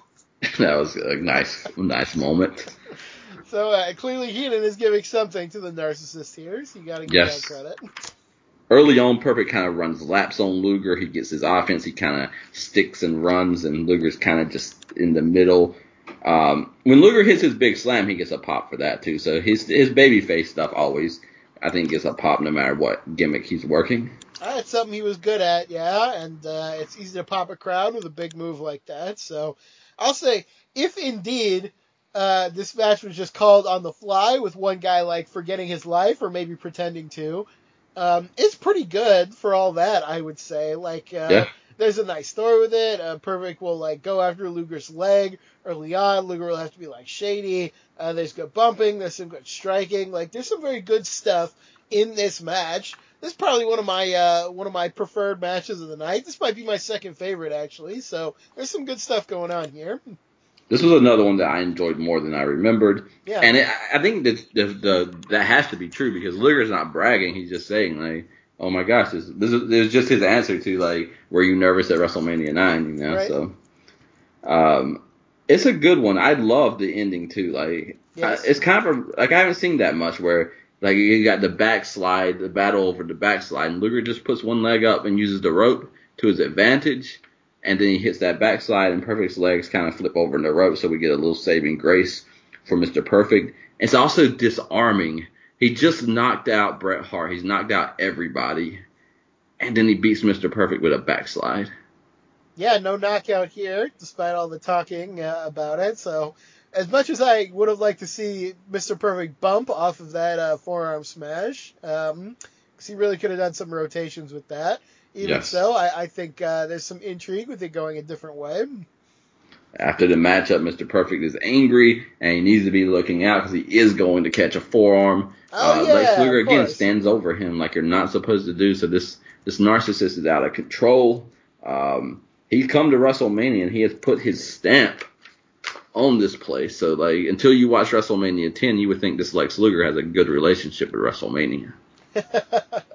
you might think so. We'll see what happens next year. Um, but uh, yeah, I forgot he does he does hit that smash and it is very nice. So uh, good stuff there. Perfect gets up with an angry look on his face. He goes to the back. The cameras follow, which I love. Lex Luger, my first favorite wrestler, is standing next to my second favorite wrestler, Shawn Michaels, which just confirmed my world even more in 1993. Perfect gets one shot at Luger, puts him through some trash cans and cans and boxes, and then Shawn Michaels gets to jump on Mr. Perfect. So again, it's a funny thing, but would Mr. Perfect have screwed Lex Luger one year later at WrestleMania 10 if it wasn't for this thing? Because he doesn't really get his revenge on Lex Luger. Luger fades out. Shawn Michaels gets the attack. And somewhere in the distance, he still needs his revenge on Lex Luger. That's uh, that's a very good question. Uh, I love this little bit here. It's a very very nice thing, and uh, I do always appreciate things like this on a pay per view. Uh, I'll just ask you: Is this moment your favorite thing on the show? Oh man, I know as a child it, it 100% would have been because like they're not working together, so they're just randomly standing together. Yeah. And so, but it's like, yeah, I knew that because like, why wouldn't they be? Because, it, and then if Luger wins the world title and doesn't let us leave Caesars, then you know they got the world title and the IC title. But is this my favorite moment? It might be. It might be. It's a very good moment. Um, I would just say, thinking about their personalities now, I have a hard time thinking that Shawn Michaels would have a friendly chat with Lex Luger. Um, Yeah. They, they feel very far away from each other, but uh, it is always nice to see heels getting along. Yeah, I think Luger is the one who named the Kliq the Kliq. If that helps you out, helps your argument. That's So- beautiful. I would have guessed that was Bret, so good for Luger for calling that out. Did they ever wrestle, Michaels and Luger? They might have a random match. I know Luger and Diesel do. Luger and Shawn might, but if, if so, it's just a random, maybe IC title match or just a kind of thing. I'd still be interested to see that. Luger had a way of missing kind of like dream matches. Like he never wrestled Vader. He never wrestled, you know, we talked about it, I feel like over and over in WCW. Um, so maybe that's true here as well. If he did have that match, I would like to see it because uh, I feel like they could do something very good together. Yeah, the biggest joke in the world beyond even SummerSlam is that people are like, how could Lex Luger leave the WWF in such a poor way after he, they had him? They did so much for him. Uh, um, so yeah, okay. He was in the company for what two and a half years, almost three years, and uh, I guess he had a program with Yoko, one with Tatanka, one with Ludwig Borga, uh, and then a tag wrestler, I think. Yeah, absurd. Looks like they only ever wrestled um, on a few house shows in '95, so that is a shame. Uh, no tape matches, one on one. They did. Oh wow! In uh, later in '95, it was Luger and Michaels against Owen and Yokozuna on some house shows as well. So uh, that would have been interesting to see. That's mind blowing, and maybe we would have saw more of that because Davey was going heel, so Luger, you know, we might have seen some of that on TV if Luger had stayed. Yeah, that would have been interesting. I would have liked to see it. Luger and Michaels, man, what would you have done as a kid with that tag team? Man, I I liked it when I saw it in '93, but Shawn Michaels for at least a little while, ceased to be. I found out how where they where they ranked in the Royal Rumble 1995 when Lex Luger was the last before the Bulldog to be eliminated by Shawn Michaels, and I was like, you got this guy, this this no name guy, this lightweight, this he, he can't win a Royal Rumble that Lex Luger is in. Forget that guy. So I found out where they ranked in the Royal Rumble 1995 in my personal fandom. it's a beautiful story. I can't wait to get farther into that stuff. So we go to our host, our beautiful host, Gorilla Monsoon, mm. who is talking to us about The Undertaker and Gonzalez, and uh, Bret Hart, who is the quintessential underdog. Uh, yes, and it's very nice to see Gorilla Monsoon. I'm sorry he couldn't call the show, but uh, I don't know if it's his health or just uh, they want to try out Jim Ross or what, but still, it's very nice to see uh, Gorilla Monsoon here he this is where I really realized too that the forearm was just to help protect Bret because you know they're just adding it to a narrative, and it's also why most of the time I like WCW better than WWF because every time WWF does something, I read it one way and they mean it another. it's just always like that, and to me, like that, there's only one way in my mind as a fan to read, like a guy knocking out the world champion at the WrestleMania brunch. Uh-huh. You know, it's not oh they want to do something for the Yoko match. It has nothing to do with the guy doing it. Yeah, it is extremely weird that nothing uh, came of that beyond that. I guess the fact that it kind of happened in a place where it almost didn't exist um, is the reason. But you you think something would have come out of that? Like, uh, what are Bret and Luger doing after this? Like, if they'll go to King of the Ring eventually, but that's months away. So you think they would at least have some conflict in the meantime? Yeah, I think they worked some house shows, but I don't think they did much on TV. Yeah, probably not. So we're now up to one of the bigger matches on the night. Uh, Literally bigger. Yeah. So. This is one that I was, you know, very much uh, kind of dreading, and to me, this was better than Royal Rumble. I'll put it that way. than their uh, moment in the Rumble, at least. Yeah, like whatever they did it, because I just never in my life get the impression Giant Gonzalez wants to hurt anybody. Yeah, it's probably true. Um, here's some more evidence that he really is El Gigante, though. Uh, Bobby Heenan says if he laid down right now, his feet would be at the airport and his head would be touching the Hoover Dam. God, that's so beautiful. And that, that doesn't even mention his arms. Who knows where they would be? Yeah, absolutely. It's true. That's what imaginative people see and say. You know, this is so literal. Like, oh, he's a giant, so he's a giant monster. He's a hairy giant monster. And we'll talk about the match. Undertaker, of course, did not want to work Giant Gonzalez, and it's not going to be a great match because it's Giant Gonzalez. But to me, the one thing the match lacked, if anything, to me was not the match. It was the fact that the more that they really try to destroy the Undertaker, I want to know why they're trying to destroy the Undertaker. Like it's it's always like they've got some kind of link with him, but then you realize no, they don't. They're just doing it for no reason, but we're acting like they have a real, real solid reason. Yeah, in a perfect world, maybe we would know that um, you know, when the Undertaker was raised from the dead, it also like brought forth this eldritch abomination who crawled out of a cave and like had to hunt him down but uh, sadly, we'll never know if that's the truth or not. Yes. That's beautiful. Okay, thank you for that. Again, Randy Savage saying perfect and Bret Hart knocked out in the same day. It just feels like there's so much implication. Yeah. Okay, so get the memo that that wasn't supposed to, you know, be a talking point. So. yeah. Giant Gonzalez is coming out, man. He's taller than like like rows of crowd. He's taller than the rope standing on the floor. So I will always have a small uh, soft spot for for El Gigante and Giant Gonzalez, even like with the weird gimmick and the outfit, just because there is a spectacle to this guy. You know, he he's always going to be what he is in the ring. You know, his outfit, you know, that's going to be what it is. I, I think I agree with you. This match is a bad match. Obviously, it kind of has to be, but it's also not as bad as I think some people make it out to be. So I I got a small um, appreciation for this match. Very small, but it's there. I could watch it again and not be bothered. Whereas there are some matches that are probably better than this that like I just don't feel like watching again. So I'll tell you, if you watch this and watch the uh, tag title match, you can't honestly tell me that this is worse between those Yeah. two. I, I will disbelieve you and not take you seriously if you say that. if you don't believe in babyface privilege, let's hear this.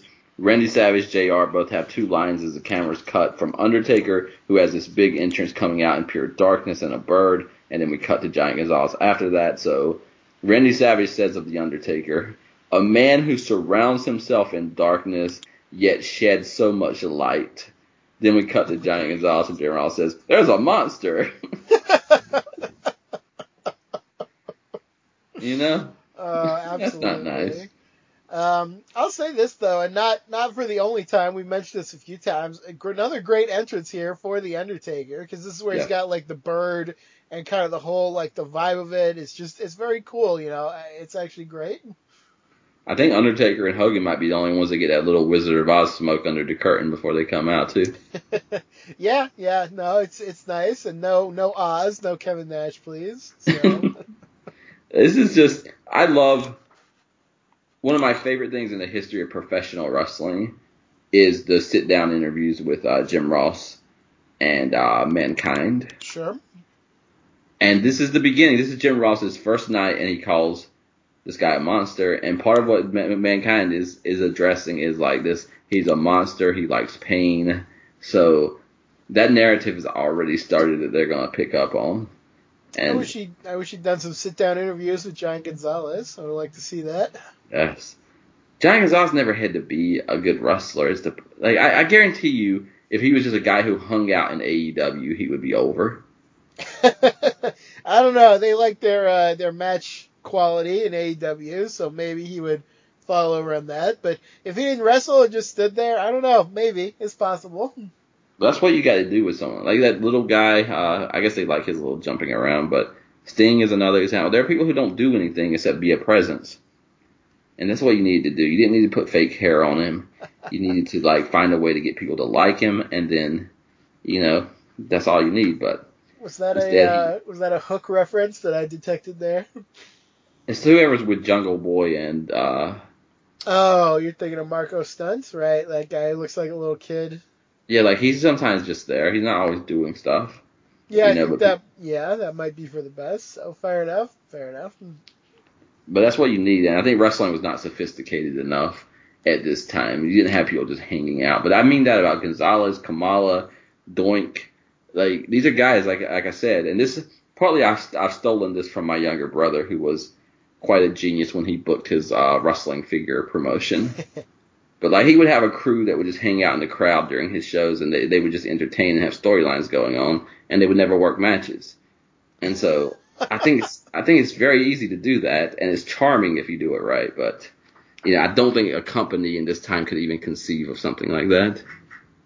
Indeed. Um, I like it. I like it. Here, um, put Giant Gonzalez in that uh, diesel role that we're gonna come soon, where he just kind of stands near Shawn Michaels, and then uh, I don't know, maybe you got something there.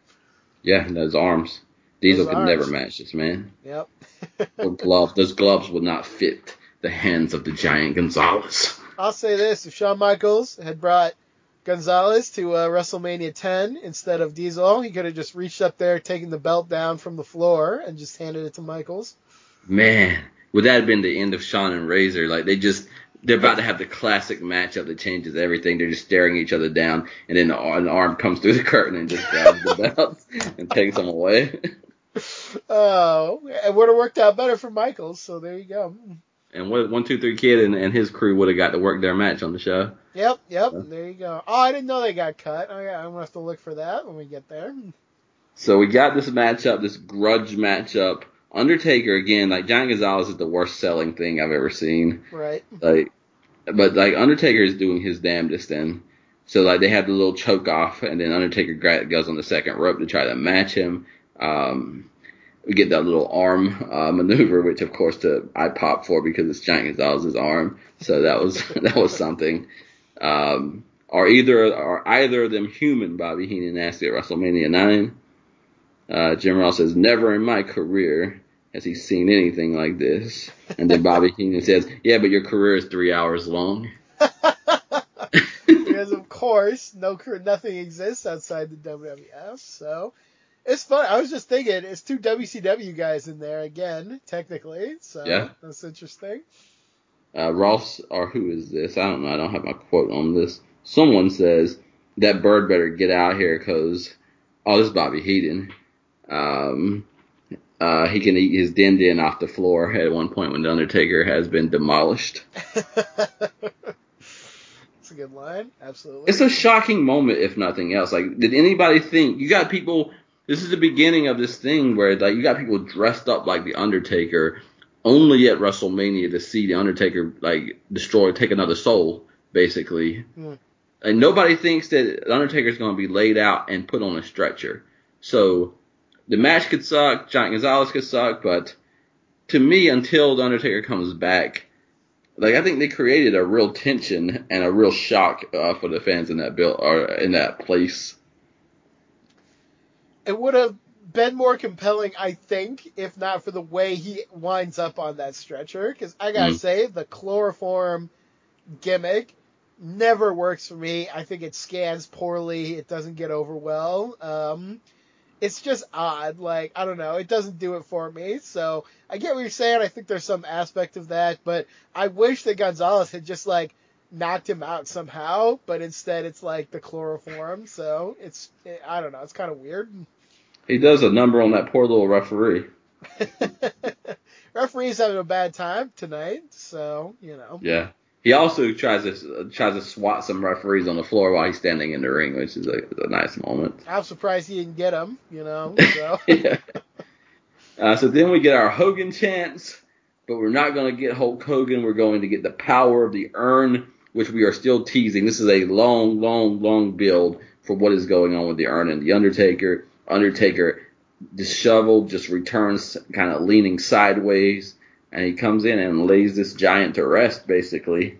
Uh, we, the Undertaker reclaims the ring. Giant Gonzalez has to eventually flee, and so I guess the show goes on. yeah, trying to piece out the whole mythology of the Undertaker is one of my main goals in this series, and I know it's a fool's errand because at different times it's different things, but I'm gonna try anyway. We're gonna see what happens. it's worthwhile. And this was, it meant something to have a long build. Like I was genuinely curious about how that was the power of the urn. Is anybody in the urn? Like what's going on with the urn? It's just like the Doink. I don't know why they kept saying like Bobby Heenan every time Doink wrestles says, "Who is this guy? Who is that under the mask?" Like you know we're supposed to know somebody. And those things like those things sit with you if you like a long build. Yeah, it's unfortunate when uh, often nothing comes of it, but still, you know, even if they never tell you what comes of it, there's some truth behind it that you you may be able to puzzle out if you try hard. It is though. It's worth it's worth uh, chasing because the Undertaker's had a magnificent career. He's been a heel world champion. He's now been a babyface, and you know he is in some ways that almost the Hulk Hogan only Hulk Hogan figure left besides Hulk Hogan who won't go away. In that, And who is not a Hulk Hogan figure anymore. how do you hurt the Undertaker? How do you beat the Undertaker? Because he currently has a magical power where you can't overcome him. Yeah, I mean, uh, this is a win, quote unquote, for the Undertaker in his streak because the the DQ. Um, so I guess one way to beat him is with chloroform because he goes down for a while, but then he does Yeah. come back. So we don't know uh, how effective that is on a dead person. So Yeah, and like you said, it, it might be a fool's errand, but one, given the stuff put in front of us, one wonders. So is does it have to? He has to be conscious, I guess. Like he, he he can be destroyed to the point where nobody should get up, but the power, the urn can give him power. But it seems like if he's unconscious, then whatever draws him cannot draw him. Yeah, I guess we know he breathes also, despite being Yeah. dead. He must have breathed in that chloroform. So something's going point. on there. I don't know what the point of this is exactly because, like I said, for a while it seemed like the point was you need to take Giant Gonzalez seriously, whether you do or not, because he just bested the Undertaker. Um, But the Undertaker just kind of comes back out and whoops him. So like, really, I don't see a need to go to another matchup, to be honest. I, I guess uh, we're gonna get one God all the way at SummerSlam, I think, just so Undertaker can get a proper win. Um, but uh, I'm just trying to think of Undertaker like I don't remember how he wins that match. I don't know how he can win it because I don't think he hit a tombstone or a choke No. slam or like anything on this guy. You know, you you can't hit a move on him because you have to like call a taxi to get to the right part of his body to like do the move. So how do you do it? You know, I don't know. I'm gonna have to watch that match again. It's got to be a flying clothesline or an urn or something. I hope it's flying no out of a plane because that's all he's gonna hit. I think. I don't know if I've ever watched it. I don't think I've watched anything on SummerSlam except the main event. Oh wow! All right, well we're gonna get there. It's gonna be uh, it'll be something. It'll be interesting. I don't know if I've watched King of the Ring. If I did, it was like probably a year or two after on when we found the Coliseum home video. But I remember some good stuff on the show. There's a Bret Hart, Mr. Perfect rematch on that show that I love, so we're gonna definitely be talking about that soon. Yep. Uh, Gino's in the back. He says, "Thank you, Jimmy Ross," and he is uh, talking about the Undertaker, the destruction that the Undertaker has caused in the, or excuse me, Yokozuna has caused in the WWF. And I was wondering, like, does he talk to Yoko or does he talk to Bret Hart? And the answer is no. Hulk Hogan, folks, and he has been. He went and he he he, he looked at the Hitman, and by God, when he looked in the eyes of Bret Hart, he decided that Hulkamania was not even that, that not even that powerful of a thing because this Bret Hart. Have you heard about him? You heard about the Hitman? He's uh he's got a real power in his eyes, and Bret Hart and Hulk Hogan just was consumed by it, and it has caused him to want to challenge the winner of the main event tonight. Uh, maybe you're right. Maybe we really should have known what was gonna happen. Yeah. Um, good lord. Ugh. It's funny though, and I this might be me reading thing too much into things, and I apologize. It's just wrestling, folks. But this same the same Hulk Hogan, uh, this this character that looked into the eyes of Bret Hart and questioned his own power after all these years. He actually did an interview while he was doing movies and not doing WWF, where he said they've got a champion, this guy Bret Hart, who couldn't even lace my boots. but that was before he looked in Bret Hart's eyes, apparently. Why am I not surprised that he said that and that they brought him back anyway to do this? It's like there's no. Uh, I was gonna say there's no loyalty. I don't even know if there should be, but God, just uh, you've got a guy who's out there and he's gonna trash your champion, and he'll come back and give this like insincere, stupid promo about you know, oh, I looked in his eyes and like I don't even believe you talked to him that day or maybe ever. Um, so, plus, if you had to look in your eyes, I'm sorry because you still look terrible. Um, That's right. Well, how are you even assessing it, Hulk Hogan? That gross Oh, eye of God. yours. yeah, it sucks. It's all this Hogan stuff is so bad. If this was like an old school Super Nintendo RPG, and like the, back in the day, the church would always be like where you go to be healed, and then the church would also be the villains, and the priest would be a monster. That that eye, I think, would be the beginning of the monster coming out of Hulk Hogan for his behavior. Oh, absolutely. There's a demon or something in him, and it's it's causing him to uh, rot from the inside. Oh my god. It's a demon of success apparently because he is a, soon to be a five-time WWF champion, but you know, who can know it at this moment because he's just back there giving his opinion before the world title match when we don't hear from Bret Hart or Yokozuna. He should have worn an eye patch or something. I honestly like. It, that's just the kind of stupid prop that I feel like Hogan would wear anyway, and he would probably make it work. It would have been better than looking at his fucked up face. Oh my god. Maybe also check on Bruce Beefcake who had his mask removed and you know could lose his face. So maybe maybe go worry about that for a moment or two. Ugh. I love. I didn't even say this before, but like your guy, who your friend, his face could like fall apart at any moment. When you get the mask, you don't give it back to him. You just like run around like smashing people with it. So good job, man. Good friendship. Jeez. Oh man. So we go back to Todd Pettengill and he is again in the crowd. Again, the fans do not care. They're not listening to him. They don't even. They probably just think some some fan is just walking around asking questions. They're not having it.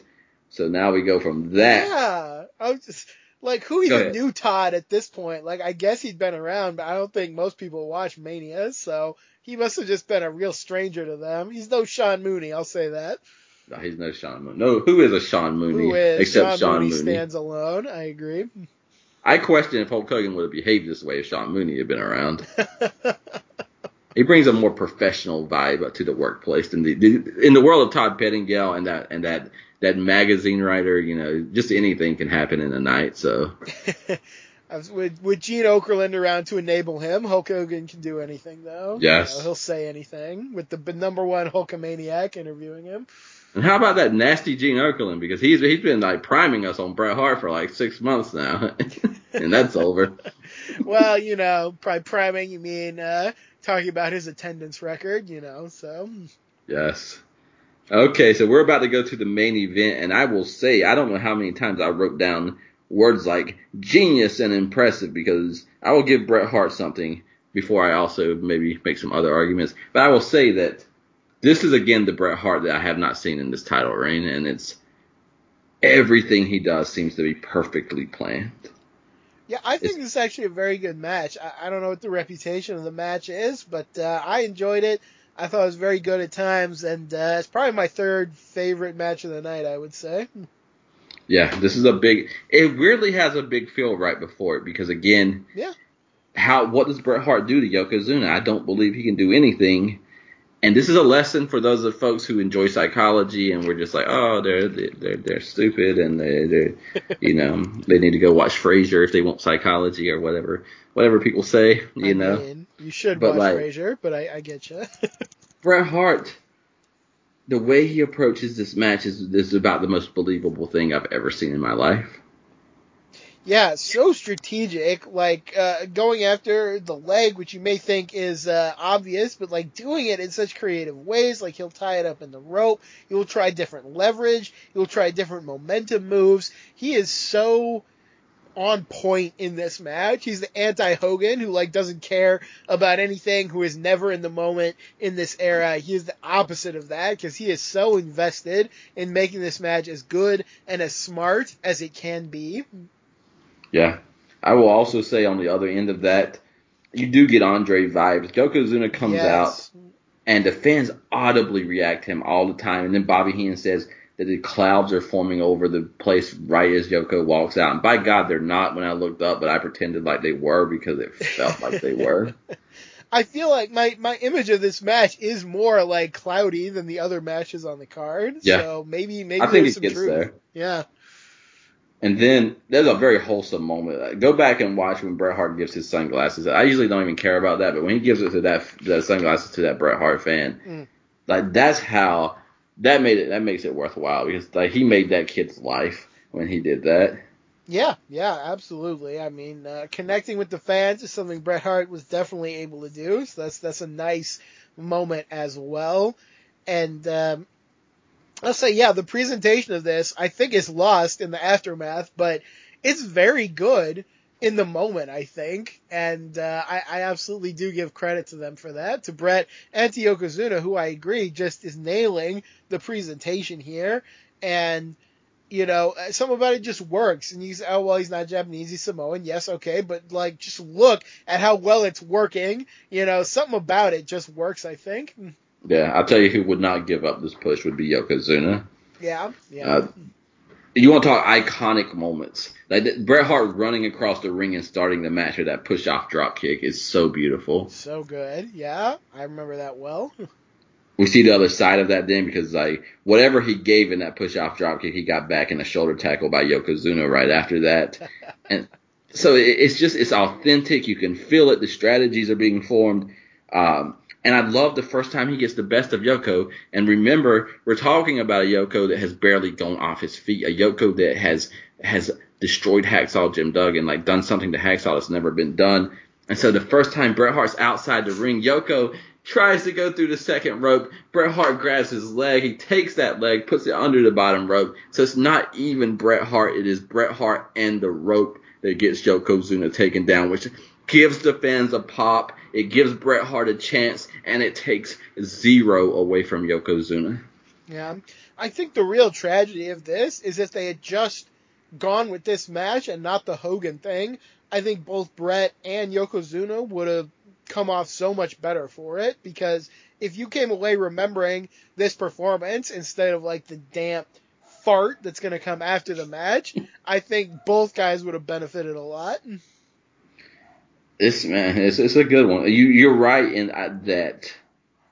I don't know how I feel about that because I have my own biases here, and it probably come from my feelings towards Bret Hart and also watching his first title reign. This is the first time I feel like he's a world champion, and it's also the end, which is that's ironic. We're running through our literary terms uh, today, but my God, if you do take away whether whatever happens at the end, if you put this to the side and you just concentrate on this match, I don't think the match itself gets the credit that it deserves.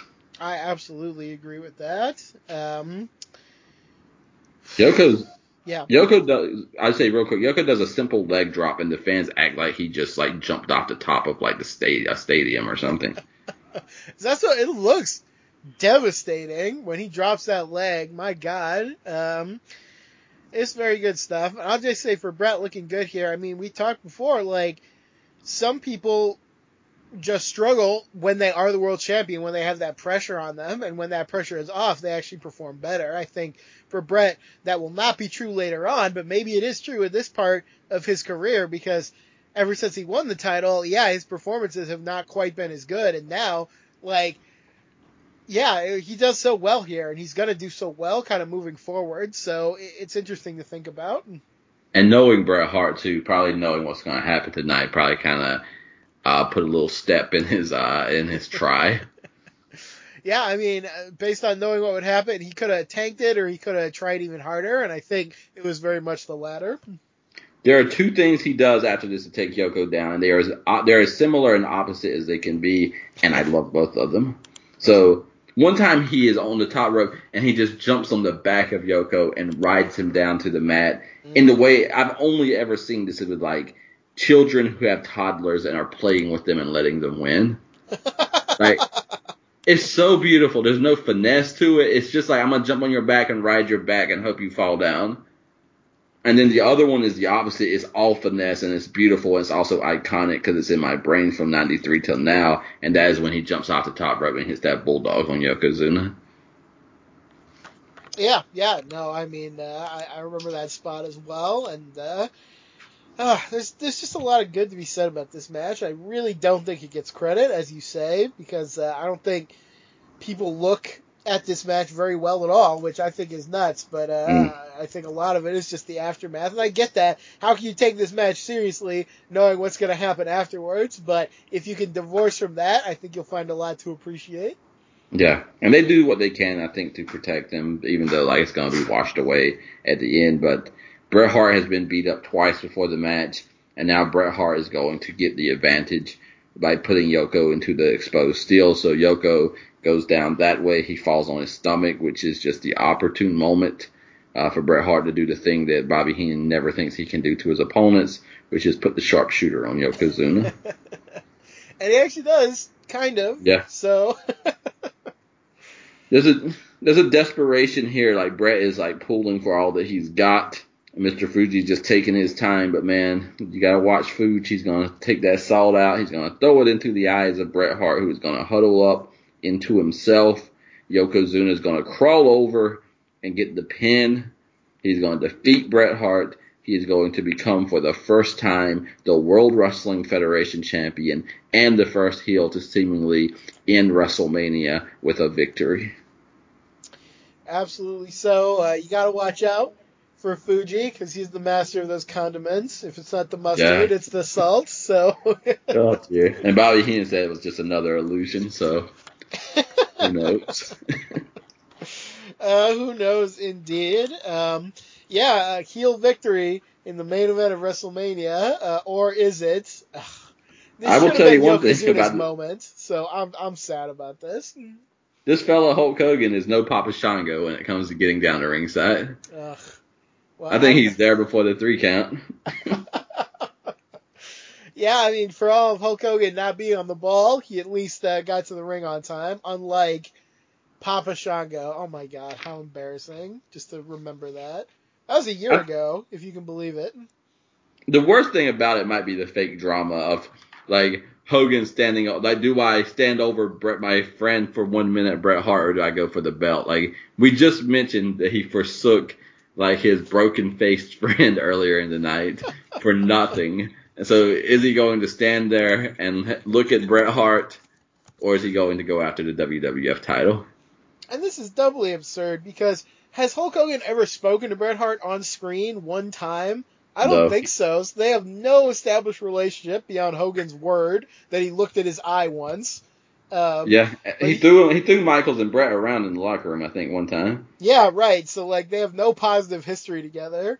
I remember that. Yeah, he threw around like I was so absurd. So Um, I will say that one thing is authentic here, and it matches the Legacy series. The worst manager in the history of professional wrestling is Mr. Fuji. did I not predict this early on? Is that Mr. Fuji um, would canonically be like the manager you don't want to have? And I I appreciate Mr. Fuji, but yeah, if you looked at him with like a performance evaluation eye, My you, you lord. would not grade him well. I think for his manager work. It's just a man who hates championships. Like he he he betrayed tag team champions to work with people who were not champions. Yep. And like you're not 30 seconds. You just won the WWF title, and nobody's asking you to wrestle Hulk Hogan, and you're trying to provoke Hulk Hogan. And before you can even respond to fighting Yokozuna, you double up with "We'll put the WWF title on the line." Oh, it's absurd. There's no reason for it. Mr. Fuji just throws this challenge out there, and uh, Hogan, well, he couldn't forget about Bret fast enough, and poor Bret, man, it's a tragic scene to me to watch Bret like motioning Hogan, yeah, go go fight him. Go. you know, just just absurd. Has nothing to do with the Bret Hart character. It's just uh, it's it's sad to watch. It's a little painful to even think about. It is. Uh, knowing Bret now, it's also hilarious, but you know that's a different, you uh, would say that. different piece. But Oh. What is it with Lex Luger? Like this is what is this? April, May, June. So like within three months we have a Yokozuna whose manager is pretty much handing the belt to whoever wants it. Like, please take this belt from me. In three months he'll have a manager who's like putting hidden clauses in contracts where you can never wrestle for the belt again. Yeah, no wonder uh, they called Jim Cornette. You know, they they really needed him here, I guess. Yeah. Yoko, even Yoko's face is like, oh, okay. Well, Yeah, he's not even into this, so Fuji really hangs him out to dry here. There's also so Hulk Hogan comes back, of course, and my God, what a beautiful scene when like, oh, Bret Hart's dying, he just leaves him where he's standing. Yep. Uh, Uh, no Miss Elizabeth, cut. I'll say that. Uh, you might ask, how did Bret Hart get back to the uh, dressing room? I don't know because the camera left him and never returned to him. Never returned. He just ceased to be. Oh my god. It's embarrassing to even think about this, because, like, how could a company undercut itself so much to give the. Bret Hart, this guy they've invested all this stuff in, they're gonna throw him out the window. Yokozuna, this guy they've invested all this stuff in, he's gonna get beaten in like five seconds, and they're giving the title to this guy who comes from an era which shouldn't even exist anymore. Like they binned everyone else who existed in his era. He weighs about 90 pounds. His face looks like it went through like the meat thrasher, and he's just gonna be your champion again. It's it's insane. Like even just I know it's Hulk Hogan, and like he defies logic, and like he's the golden goose. He's crapping out golden eggs before, but man, it's just wild to think about this. It's so just self-damaging. Like they couldn't have hated their own company more to do this. Just it's unreal to me to even think about it. So if we take Hogan out of this, who goes over in your mind? Who should- Yokozuna, give him a year-long reign, man. He earned it. Like he's awesome. Okay, that is the only argument I will tolerate and step back from because to me that's a good argument. Um, I don't see how because to me the Bret Hart title reign like there's nobody that works in the business that said they gave Bret Hart the title because he deserved it at at this time. I think he stepped up at WrestleMania, but like if he beats Yokozuna, he's not that necessarily more made, and I don't know where he goes from there. But if Yokozuna beats him, and I guess a year later it's going to be what it's going to be, and Bret Hart beats him, you got a direct channel to that feud, so I can see that argument. I, I absolutely think that's how it should have been, you know. And we talked before, you could easily still have Hogan challenge Yokozuna, um, you know, in your European tour that you love so much, and they can fight at King of the Ring even if you really want him to. But for him to come in and win the title this way, It's just awful. It should have been Yokozuna's moment all the way down the stretch, all the way to next year, and then if Bret Hart's ready, sure, you know, give him back the title. But man, this should have been all Yokozuna, in my opinion. I think the only offense I've ever heard in my life, and maybe we're becoming more sophisticated, but like it's always been like, oh look what Hogan did to Bret Hart. But like if he stepped on anybody's run, he stepped on Yokozuna's more than Bret Hart because this is Yoko's moment. This is Yoko's uh, crowning moment, and maybe there was a time I think that our minds like couldn't know that a heel could win, and we know that now. but like I said, this man threw Randy Savage out to win the Royal Rumble. Mm-hmm. He made the hacksaw Jim Duggan cough up blood, put the American flag on him, and send him home. He's gonna beat uh, Hulk Hogan. Like I think you go Andre with this guy until until there's time for another champion. I think you go Andre with this guy and you just make him everything that he can be. And I looked at him, and maybe it's because I watched that documentary a few months ago with Yoko, but you know, what a beautiful moment for him to put the belt on his shoulder and to be the champion at the end of WrestleMania. Mm. That's a special moment. Absolutely. Just, yeah, go ahead. Like I, I know your opinion is different than mine and probably everybody listening because like, oh Hogan stepped on Bret Hart. But Bret Hart I don't know what Hogan or WWF owed Bret Hart. So that's where I'm not gonna be able to agree with people because what did he step on exactly? I think for the way it was done, he shamed them both. He shamed Bret and Yokozuna because I, I I can't let go of that moment where Bret Hart has to Yes. like motion him on, and then like you said, he will just fall off the face of the earth, and he didn't deserve that. But you and I are aligned thinking that he actually did worse to Yokozuna, and people don't think about that as much because of where Yoko and Bret kind of exist in the history of wrestling.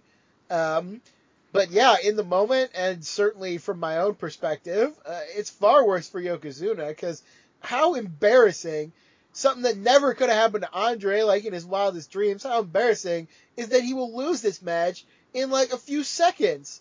And yeah, Fuji like throws the salt in his eyes because, like he said, he hates titles. He wants to lose the title as fast as possible.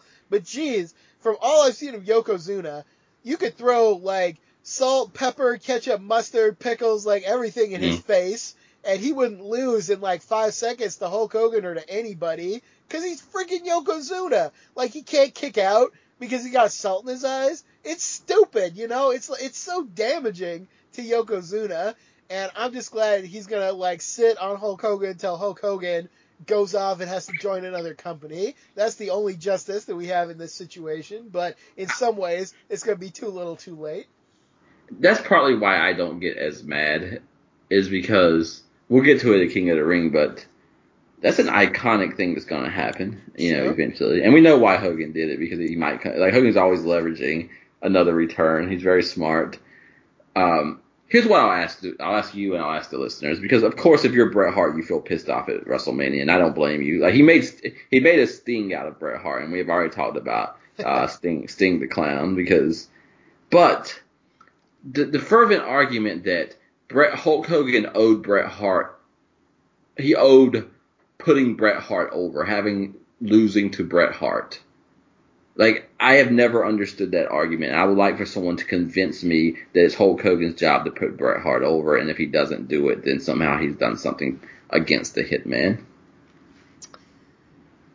I think if Hogan had been around in '94, when I think Bret Hart is going to be more like into his own, I think it would have made more sense. In '93, it's not really part of Bret's narrative, but I, I agree with you that his title reign was not very successful. Uh, it didn't really seem to be where they needed to go. So to say it should have happened in '93, I feel is a bit of like a history rewriting moment. Like you know, you, think of Bret Hart like in the whole scope of his career. Oh, Hogan should have put him over. Well, yes, maybe at some point if the timing had been right, but in '93, I agree. I don't really see it.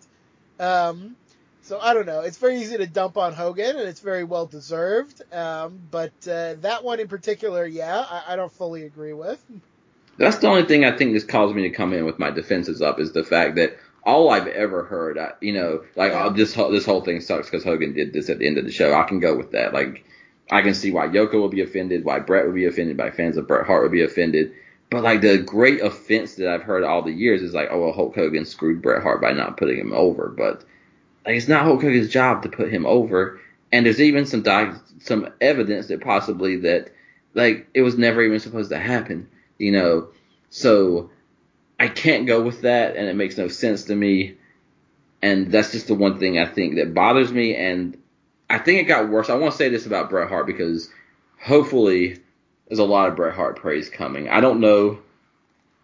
Like a lot of people think that when he when they push Luger, that's when Bret just becomes like the best match of the night machine, and that's how he gets over. Like I said, I didn't watch a lot of the middle of this year. Um, I definitely know that when he gets into a feud with Owen Hart, that puts a rocket on his back, so to speak. But the thing that offends me, I heard Bret Hart on the radio, on radio in Canada, Mm. talking about Ric Flair being one of the most overrated wrestlers of all time. and you know what year that was? Tell me. 1993. Mm. So Ric Flair put this man over when he definitely did not deserve it. Like even the WWF says, like, hey, he wasn't ready to be champion yet, but we needed to go with a whole different direction. And then less than a year later, you're saying the guy who put you over when you really didn't deserve it is the most overrated wrestler of all time, and he always runs to Canada to do these things. So then, like, you're gonna be pissed off because Hulk Hogan doesn't put you over, but the guy who you didn't even really deserve to beat at that time did that for you, and you're gonna bury him the rest of your life. It's I just mean- it's hard for me to get on board with that. I can understand your perspective. I feel as well. Like Ric Flair, let's not pretend he put over Bret out of the goodness of his heart or anything. You know, I don't think he had the leverage to say no. Um, so he put over Bret. Fair enough. Bret doesn't like Flair, doesn't like his style. That's well known. He has his right to an opinion. Plus, Flair is off in another company now, so it's sort of like the law that you're supposed to disparage him anyway.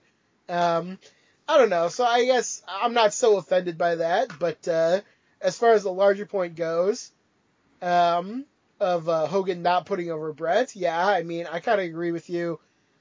The the narrative definitely is like, oh, Hulk Hogan was the ace, and now Bret Hart was the ace immediately after. Whereas historically, that's completely untrue. He he was sort of like a default ace at times, but WWF was constantly trying to replace him. So it's not like it was in their kind of playbook that they should put over Bret Hart that way anyway. So I don't know. It's a weird kind of tangled up situation. I think when we see him in a year, it will only be more obvious of what you just said. Mm. Um, the other thing is this whole Hogan fella, man. He he really shined at the end. But how about Fuji? Like I've never heard a narrative about the fact that Fuji really beat uh, Bret Hart for the title. It was Fuji's offense, Yeah. and then Fuji beat Yoko for the title. so how about Fuji? Fuji the difference maker, uh, in good and bad ways. Yeah, that's salt, I guess, man. That's better than I thought it would be. That's a kill move. Just use that Yeah. salt, I guess. You can't recover from that. It's like when did uh, Flair started using the I think Liz and Woman's heels or the coffee. The Like, these coffee, things, these yes. things have a power for a little while. Oh, no one is prepared for salt in the eyes. It's too damaging. So, oh my God, Fuji, you you ridiculous man. I think it's the desperation maybe of the WWF, but like it's one thing to have a Hulk Hogan chant and not give people something. It's another thing to have a Hulk Hogan chant and give him the whole like the whole kingdom. and so I think there's something that's almost naked in this. Like this is almost the great triumph and the great failure all standing next to each other because I can see in a desperate WWF why you would play this card again. Yeah. I can see why you would think about it, talk about it at the table. But I think there's just something different between the moment that it's an idea and the moment that you did in fact bury the guy who whether how good or not he did, like you sent Bret Hart away. You made a sting out of him. And when I say that, look at Sting being called the franchise until 1994 and then look at Sting after Hulk Hogan comes in. Like that's what you did to Bret Hart and Yokozuna. Like Yoko can't fall down, but Mr. Fuji can throw salt in his eyes and Hogan can pin him in like 10 seconds. yeah. And then you just got Hulk Hogan in the ring, and you also know Hulk Hogan's only come back for a few months. So whatever you're going to do after this, like the history cannot repeat itself. And maybe they just thought, rightfully so, that Hogan's next movie would flop and they would just go back to the well until like the wells might already be dry. So I don't know what the phrase is after the well is dry, but like you did knowingly hurt two long-term performers. Yes. For the sake of a temporary performer. Yeah. Short-sighted to say the least. And I think even if this idea is thrown around, like one meeting with Hulk Hogan should have thrown this idea in the trash because just yeah. look at the guy. Like, you know, appearances aren't everything, but he looks awful in all of yeah. this.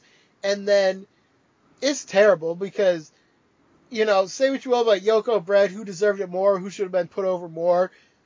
Both of these guys were just like shamed and thrown in the garbage in this moment because yeah. here's Bret Hart. He can't beat Yokozuna like to save his life. Like he dies and then he has to like be a little cheerleader who then disappears. And then Yokozuna, you know, who can beat everyone, but oh, he's also a piece of garbage who just like dies instantly in the face of Hulk Hogan. So way to just absolutely belittle your current roster for the sake of a guy who doesn't even look like himself and isn't even going to be there in a few months. You know, this this booking could have been out of like 2020 or something in the WWE. You know, just take a guy from a previous era and just have him absolutely crap over everybody who is currently like holding your company together. So it it's it's classic Vince, I guess, in some ways, but it's just embarrassing.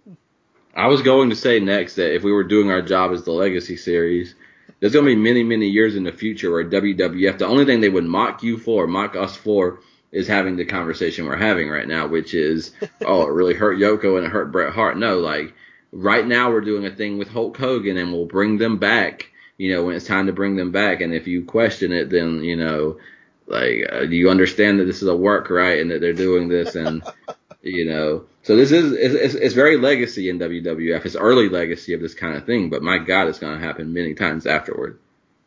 And it's triply embarrassing because in what one or two years, WCW will basically do the same thing, and then it will be, oh, uh, what's their dumb name for Hulk Hogan? Like to make fun of him, the Huckster, right? Yeah. Yep. oh, it's the Huckster. It's so dumb. He's so old, and like he looked better in WCW on his worst day than he looked at Facts. WrestleMania nine. I'll just say that flat out. That's a that's a hell of a statement. And again, though, that's this is why I can't like I'm always secondary in my fandom to WWF because I can just never get into these narratives. Like, you're just supposed to take that and swallow it too. That you know this is Hulk, this is the return of Hulk Hogan in WrestleMania, man, and that's the Hulk Hogan in WCW, and who wants that? That he's old now, you know. But like you say, he looks better, and also everything is fresh. Like he's wrestling Ric Flair, a matchup you could have done. So yeah. Yeah, and making I, like record money off it for the company. So yeah, figure that I'm. All, I'm almost swinging to the other side because now we're playing the other side of what I hate, which is, oh well, just for two months we're gonna do something different. Pretend like if you don't like that, pretend like it didn't happen. We'll go back to the other thing later. Oh, absolutely. When Hogan goes out, he he will cease to exist. Um, you know, so it it's absurd, man. It's embarrassing in like six different ways. So this is why I can't get on board with this being like this show is better, I think, than its reputation but God, the lows of this show are just unbearably low. I think. I just love that arena. I love that little. It's a beautiful arena. I, if they really had just stayed there, I wouldn't have been sad at all because it's great. I almost never saw a show that takes place almost entirely like in the sunshine. You know, yeah. almost always. Like Road Wild, it always got dark for the main event, but here it was like it was still like the day. You know, they're just fighting out there in the the bright sunshine, and it was nice. You know, I liked it. I'm not again. I'm not saying it would have been good for wrestling, but also that Caesar and Cleopatra had something up their sleeves. they never got to play their card, and maybe it's for the best, but they did not show up for no reason. There should have been some scheme with Bobby Heenan or something. Yes, like, That's happened. what I said. That's in my notes, but I was gracious enough not to talk about it. I would have loved to see it. Oh my gosh. But that is the end. Hulk Hogan, and I think maybe this is evidence of how past like I just realized I don't think Bobby Heenan even cares that Hulk Hogan won the belt again. Yeah, I have no no quotes. My only Bobby Heenan quote from the main event is uh, Jim Ross says uh, Bret Hart, one of 11 children, and Bobby Heenan says that was the first litter. It was 11, right? Uh, old Jimmy was offended deeply on the, on behalf of us two and he Helen. said for that that's one. just terrible. I'm not going to dignify that with an answer. Yeah. He's got some nice So- lines. It's something like, I think in the Tatanka match, Bobby Heenan was like, ah, just keep kicking him in the face. He was ugly anyway. And Jim Ross was like, Bobby, Yeah. that's not how I was raised. Uh, they played it up good. You can see they're already trying. Like if if we're gonna have a guy from Oklahoma in our announce booth, we're gonna make it clear he's from Oklahoma. I think Bobby Heenan says Oklahoma is a suburb of Kentucky at one point, Yes. which uh, enrages Jim Ross. So oh man. So Hulk Hogan, I think too maybe the biggest offense of doing this is that if Hogan Undertaker never happened, I think I could I could forgive it more. But we've already seen Hogan's nakedness when uh, mhm. he got that long stretcher scene and nobody cared yeah, against the Undertaker. yeah, absolutely. I mean, how many times can you do this? Uh, you know, it's we're we're far away from Earthquake, and that wasn't even, you know, that was the last time it felt like it really worked. And even that was sort of like betraying the fan because, like we talked about, he would just no sell that later. So how many times can you cry wolf? Can you cry stretcher? And people will still care about it, you know? Yeah. It's almost over, folks. So when we get to King of the Ring, again, I don't know if I've ever watched King of the Ring all the way through, but Bret Hart's going to be crowned the king, and Yokozuna is going to, I think, put the leg drop on this man and send him home. Well, there will also be a fireball involved, so let's just uh, Well. be prepared for that. Belts don't change without a little, uh, little outside interference to the eyes anymore. You know what someone should have done? Brought down one of those Lex Luger shields to like shoot sparks at people. Yes. Man, that would have I would have bought that if someone had used that in the main event. Sure, you beat anybody with that. or like the camera should have just had like Fuji salt coming out of it.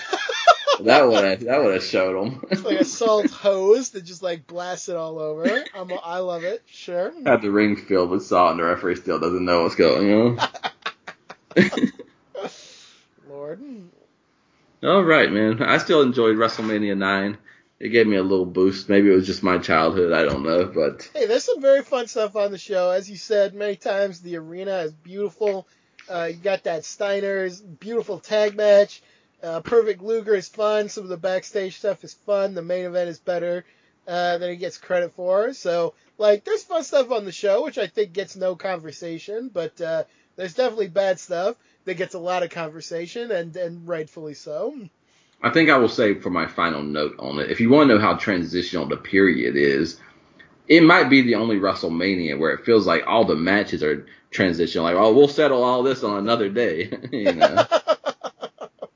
yeah, you got a point there. Um, man, a lot of bad endings on this show. You're right about that. So, Whew, oh boy. All right. Well, that takes care of WrestleMania nine. Anything uh, else you want to talk about? How's your AEW fandom coming along?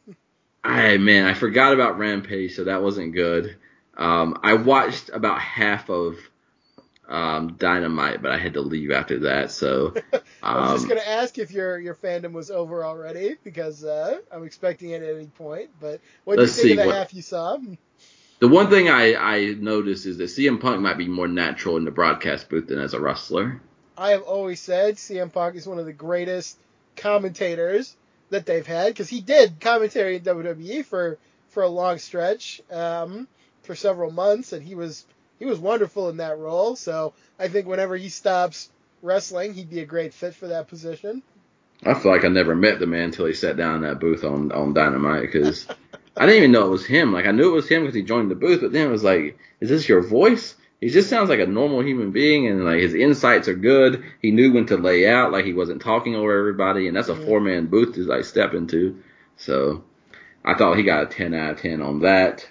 Um, I'm excited enough about the. They'll get me next week because I want to see the Grand Slam. I want to see New York. I want to see kind of. It's almost like a pay per view on TV. Yeah, Uh, is Daniel uh, Brian Danielson challenging for the belt next week, right? I think it might be non-title, but they are putting Non-title, Omega Brian on free TV. That's a big deal in and of itself. So that makes sense. Um, I don't know. I just feel like there's something. I don't know if it's AEW's fault. I don't know if it's my imagination. I don't know if it's just reality. But it feels like out of CM Punk, um, what's his name, who who came in, Adam Cole, Yep, yep. and uh, Brian Danielson. That Brian Danielson feels just at times like the third most important to me out of those. Ooh, well, I don't know. Maybe we'll have to see what happens in New York. And uh, I guess not because they're they're booking him well, I guess, but it just feels like CM Punk was just something different, you know. And Yeah. then the other two came in together, and I don't know. If it's just like I don't know if it's just the fans feel like they they're just more naturally into him, but I don't know what it is. But like I won't. We'll see. Maybe that match will just do something. But sometimes I just feel like the shine went, the, the newness or the shine of Brian Danielson just feels like it went off faster than the other two. I think with Adam Cole, and this is just me and my bias against Adam Cole, so take it with a grain, of course. But uh, I think Adam Cole can come out and do his Bay Bay thing, and Yeah. he has already reached the max of like everything he can be. Whereas Danielson, I think, uh, maybe takes a little more time to show you everything that he can give. So I want to see him in a match. I want to see him uh, deeper in a feud. I want to see all the things that he can do. I, I feel like he will uh, show out more in the end. But yeah, I mean, when you have a dumb catchphrase that everyone likes to chant with you, you know, you're basically Jim Duggan. You know, you can just come out and say ho, and people will cheer, and like you're there, like that's it. You know, thanks for coming to the show.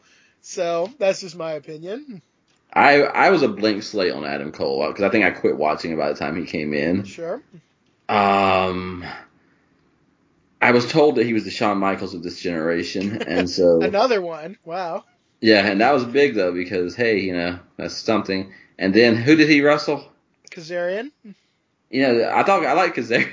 to be honest with you, I thought Kazarian had good offense, but like it wasn't a bad match or anything, but like it it, it wasn't what I was led to believe it would be. But yet, he, again, like I said, the fans just like the shine is still on him, and the, They fan, were the people hot. love him. Yeah, know, I, I had the same feeling. I thought the match uh, honestly was dull. Like I couldn't remember anything that happened in it, but I do remember that the fans were hot for it. So that counts for a lot. So something's going on there. Yeah, so that I think it's not necessarily AEW's fault, but the bringing them in together Mm. because it's just the the EVPs and that whole world has a connection with the fans that goes beyond just your average Joe. Sure. So I think any other world that you bring Daniel Bryanson in at the same time as Adam Cole, and Adam Cole's got to catch up, but like just because of that connection and like you said, maybe just a catchphrase, it's just so much shine on him. And then Daniel Bryanson, I, I enjoyed their face to face, but like at times it got it got a little too like I don't want him arguing with oh what's his name, and they almost seem like they're on the same like just just smack him out of the ring Yeah. you know. So I think you, what you said though is true. It's almost like a Bret Hart, like we're talking about this first title reign versus the second. Like he will get better with time, and you need to let him be in his element. And he's, he's trying to be like a grown person in a way, aside from his language, which is you know. But like he's he's playing the long game, so I'm open to see where that goes. Um, who else did I see? I still don't, I don't think Pillman is where I would hope that he would be. Sometimes I feel like he's playing wrestling rather than being a wrestler. Mm. Uh, so like he's not he's not blowing me away as much as I hoped. Right. Is he still with MJF? Or uh, what was MJF doing last week? yeah, no, that that was MJF and him. MJF had more uh, inflammatory comments for uh, Pillman, and uh, they're going to do their thing in New York too. I think. Okay, so that's going on. That's I, I'm not I'm not mad at watching that, but like I do feel like I don't know if it's the pressure of being the son of Brian Pillman or something else, but like like sometimes it feels like he's playing the loose cannon, and I don't want I never want to see him become the loose cannon because you see what happened with Brian Pillman, but like Brian Pillman was not playing the loose cannon. I hate that the loose cannon is his like legacy because like that is the least. I understand why, but like to me that was the least of what he did. Like the the connections he made with like wrestling Liger and uh, just the many good matches, many good uh, feuds, and then like he's only remembered because he started this like shooty shoot stuff that I think has not aged very well if you actually go back and watch it. So I don't know. That's just my opinion. I've always thought too for Brian Pillman that a big challenge for him is the fact that Jungle Boy exists. You're absolutely right, because Jungle Boy, uh, who I'm a little mixed on, but I think Jungle Boy is much more like pre loose cannon Brian Pillman Yeah. than Brian Pillman Jr. is, and that I think is actually probably more valuable in this day and age. That's why we might get a good heel turn one day because I almost feel like he's the adopted son of Brian Pillman and Jungle Boy is the son and just doesn't mention it. you know, and that's not good for anybody. Right, right. That's uh, And you can- I can see it. Go ahead. I just say I can see it. Like he- may look exactly like his dad, but uh, yeah, his attitude is not quite the same. But honestly, that's good because like nobody should be like Brian Pillman. That was a messed up guy. So Yeah. it's so weird. Like they treat him like he's supposed to be his dad, and I just don't think anybody should be that guy. So it is strange and like. I don't know. I don't mind him. Like he does okay, but yeah, he's not his dad, and he shouldn't be. So just calm down a second. I don't know. That's what I got. Has that ever worked in the history of wrestling for anybody? Never, never, ever. So I don't get it. Okay, and then Jungle Boy, I like Jungle Boy personally, but you know, even if you didn't like him, there's some people who I would never go into AEW and insult, and Jungle Boy is one of them. Sure. Darby Allin's one of them, and uh, Orange Cassidy's one of them, because I could like them or not like them, but like I see what they have solidified with their fan base. Right, right. absolutely. So I'd, I'd be an idiot to to to argue, you know that. And so Yeah. that's where I feel like I don't, I don't feel like Brian Pillman Jr. has solidified anything like one of them, for example. Not even close. Not even close. I will say this. Um, I like AW a lot, but one thing they don't always do well is because like the way Pillman came in and he's got his little tag team with uh, Griff Garrison and they're the the Varsity Blondes or something, and that's fine. But like they came in with no fanfare basically, and they just sort of existed for a long Yeah. time before they even got to say anything or like do anything meaningful. And it was just sort of expected that you would like get along with this team and they didn't do the legwork, you know, and they're kind of trying to do it now. But I think it did him no favors to be around for so long and just to kind of be like, oh, he's just here. We're not going to talk about it, but he's here now. So, you know, that that's something that I think they can work on.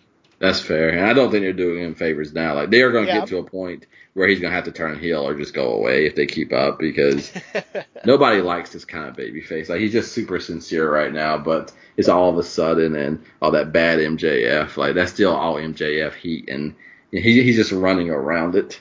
And he got kind of mad at his partner, I think, and kind of went loose cannon on him one week in the back. Like just kind of pushed him aside, and Mm. you know we'll see where it goes. But what else? Is there anything that I missed on Dynamite that I should have watched? uh, did you see the Cody uh, Malachi Black? Oh yeah, I did. I That, did. that, that was pretty good, I thought. I did not expect Rosario Dawson, of all people, to jump on uh, Malachi Black, but I, I popped for that. I- I like her, and um, so strange, but like that's kind of like a WCW thing where you have like a random ass celebrity who's just Yep. inexplicably like so game to jump in there and like do something and cool. Like I, I enjoyed that, so that was fun. Yeah, and people running, coming out through the crowd is also WCW. So Yes, yes. you know, it's interesting. Like Cody has burned me so many times that he will have to earn anything with me that he gets. You know, but like it's interesting. Like they're they're spending a lot of their capital on this show, so it, it'll be interesting to see if these matches just move the feuds along and maintain them till the next pay per view or where they're going with it. Yeah, I don't know. It- It'll be interesting. I think they got uh, both Dynamite and Rampage from New York, and both are stacked. And Rampage is two hours, so it's like kind of a double pay per view almost. So um, I hope they do a lot with it. I hope, as you've mentioned, that it's not just like match, match, match, match. Like, please mix it up a little. I think that's necessary. But they're looking like very interesting shows, so I- I'm looking forward to them. I did, just knowing enough about Tony Khan and about AEW, they're going to make something matter, you know, because they've already made it clear that this place is going to matter and this event's going to matter and selling more tickets than ever than ever is going to matter. So Yeah. I would be shocked if it's just a normal show. And even like you said, if it's non-titled, Daniel Bryanson uh, defeating uh, the great. But again, I'm not going to get too picky, but maybe don't have Christian beat him if that is going to be the big thing, you know, because that should feel like That if that's thing. your big if that's your big go home. We'll see what they do with it, but. And also, like, I still don't think that. I still think Adam Page has to be the guy that wins the belt. So I don't know where they're going with this. I strongly believe that Adam Page has to be the guy if they want to stay true to the story they've been telling. I think you said uh, last time that if they don't do that, then that has to be just as big a storyline piece Yes. as if he did win it. That that's the only two options. They can't just drop it, or I think they will lose something with the fans. I think they got to be. I think this is partly why I'm feeling this pressure because I really like Daniel Bryanson, but Sure. like he has got to be careful because if the fans already in some way feel like they have a relationship with Adam Cole that they don't even have with him, like then if he if he then steps on Adam Page's title win, you know, I think that that's gonna divide some people if that happens. I mean, I feel like logic says Danielson wins non-title and then maybe loses the title match, and maybe that's Yeah. too similar to kind of what they did with Christian. Maybe he's too predictable. Maybe they'll throw a curveball in there. But um, if they go that way and execute it well, I think it can work. But there are pitfalls. You know, the fact that they have pushed this back is a risk, and they're going to have to justify that as they go along. I think that's the only thing that bothered me is like I liked it better the week before because Daniel Bryanson said he would love for his first match to be with Kenny Omega, but like if people want it and people are hot and people want a match, he'll he'll he'll take anybody on. Sure. And I almost I, I get that they want to do the big New York thing, but I almost would have preferred it if you send him on his own journey. Yeah, know? I mean, it, it, it could have been interesting to see, you know, him getting that big match right away. I, I see what you're saying. Because like if Page is gonna do it, you also got. I guess with this, I think with these fans, you don't even like they could do it in six years, and the fans are still it's, it's Adam Page's title, you know. But in any other world, you would have to be careful how long you hold off the Adam Page win. I think you still have to be careful, you know, honestly. Um, I hope so. Yeah, I think they're going to have to, to, to approach it with care.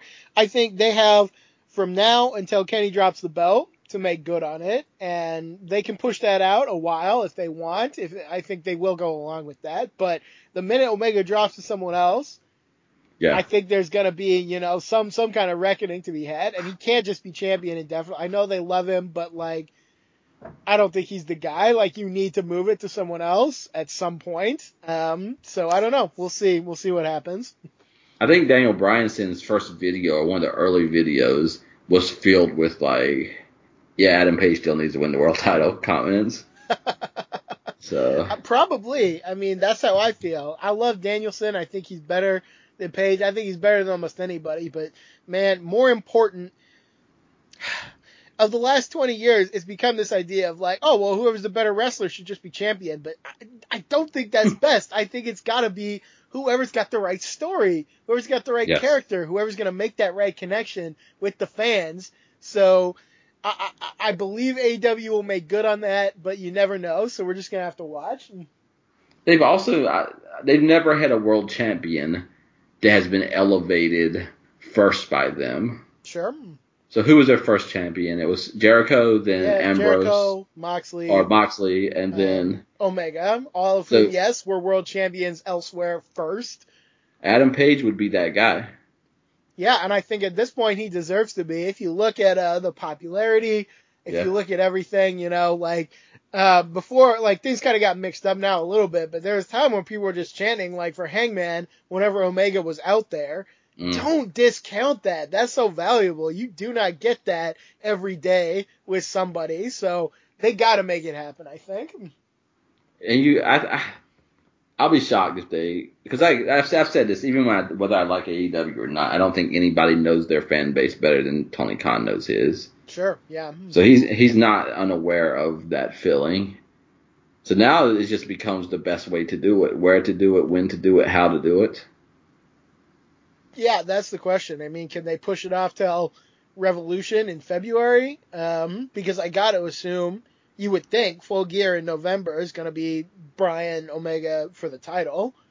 Um, but who knows? Maybe that won't be it either. So, like, I don't know. S- something will happen, and they're going to have to time it out well. And uh, I hope that they can pull that off because often they have, sometimes they haven't.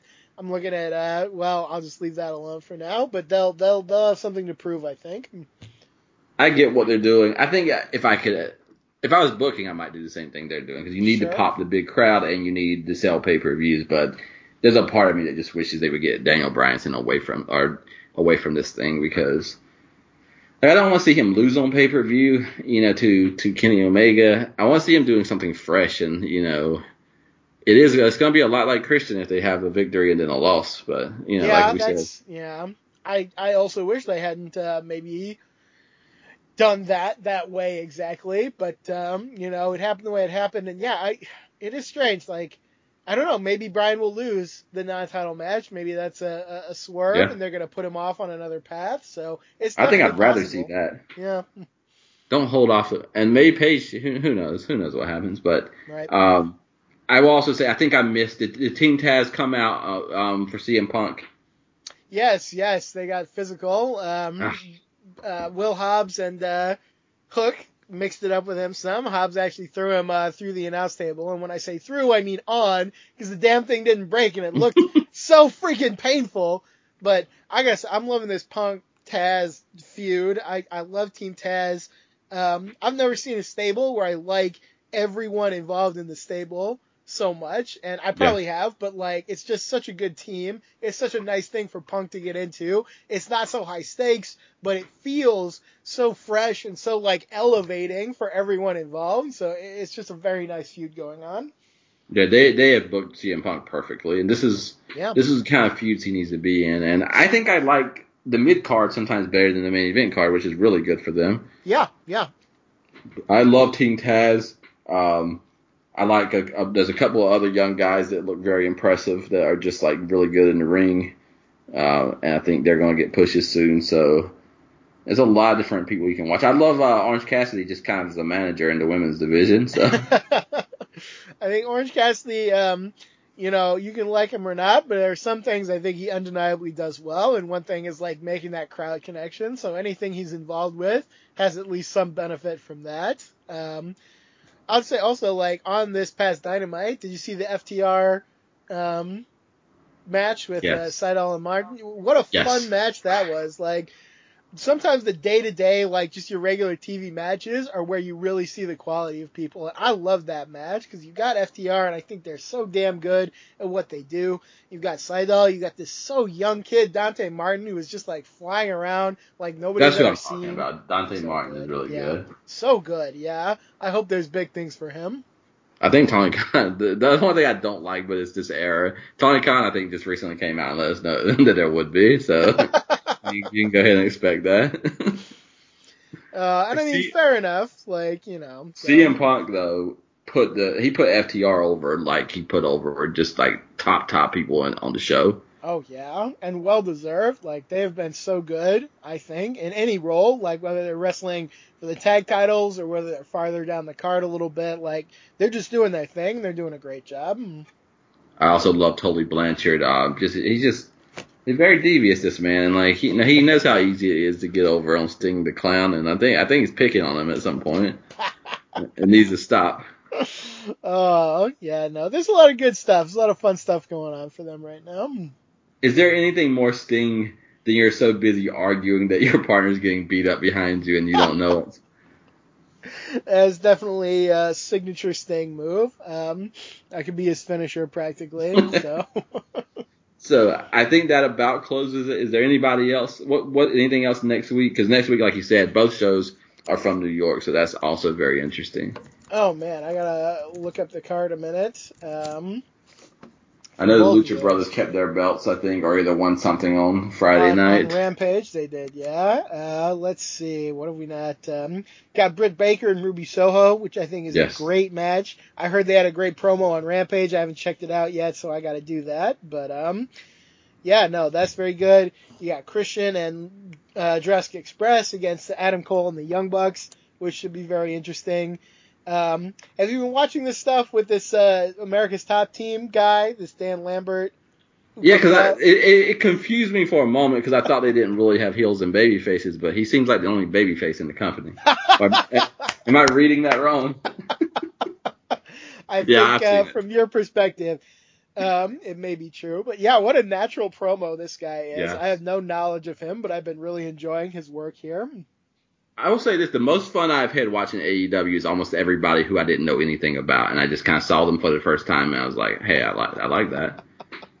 That's beautiful. Like, how great is that? AEW can find these people and bring them on and do these things, which I think you couldn't really do in another company, you know, eh, not with the same flavor to it. So, uh, I so also we- yeah, go ahead. I like the vastness of the company. Like I said, I think that's why I didn't like the Dan- Daniel Bryanson thing as much. I'd love to see him Punk's in a feud with what you could look at maybe if you wanted to as lower mid card or mid card, but it doesn't feel that way.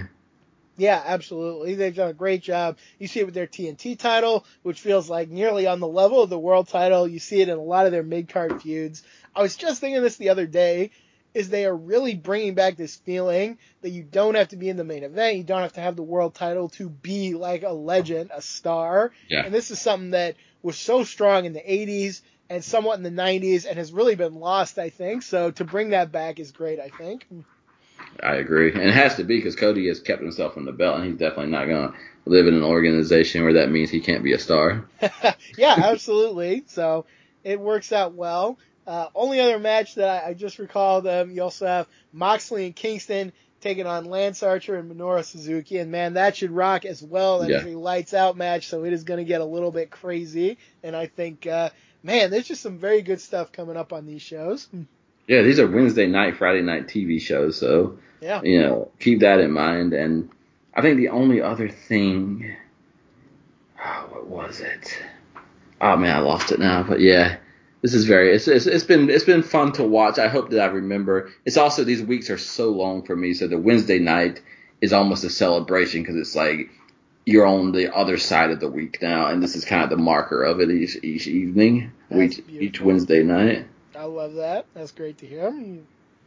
Okay, so what are you most looking forward to then for next week? Oh, that's tough. Um, probably most looking forward to the one match CM Punk and Powerhouse Hobbs. Man, I, Yeah. there's just something about that. Like, I really liked Hobbs. He's such a fresh, like, kind of young guy. He does a lot of things really well. And for him to be facing a guy like CM Punk in his first match back on TV, that's super cool. I think that's going to be great. The, the the Kingston tag match is going to be great.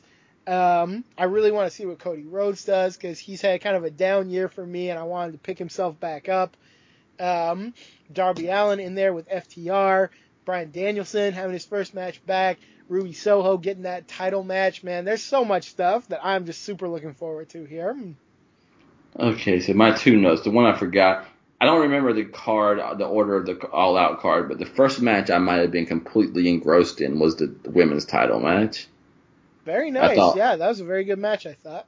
I thought it was a fantastic match, and Orange, Orange Cassidy, like kind of kind of the Lady Blossom, like a more animated Lady Blossom, you know, in that corner, like just very good. I liked him a lot. I liked the match, so I think the styles are going to be really good in this next matchup, you know, because yeah. like I think Britt Baker's gonna get to be the powerhouse and the dominant one in the match, but also, you know, she might get upset as well.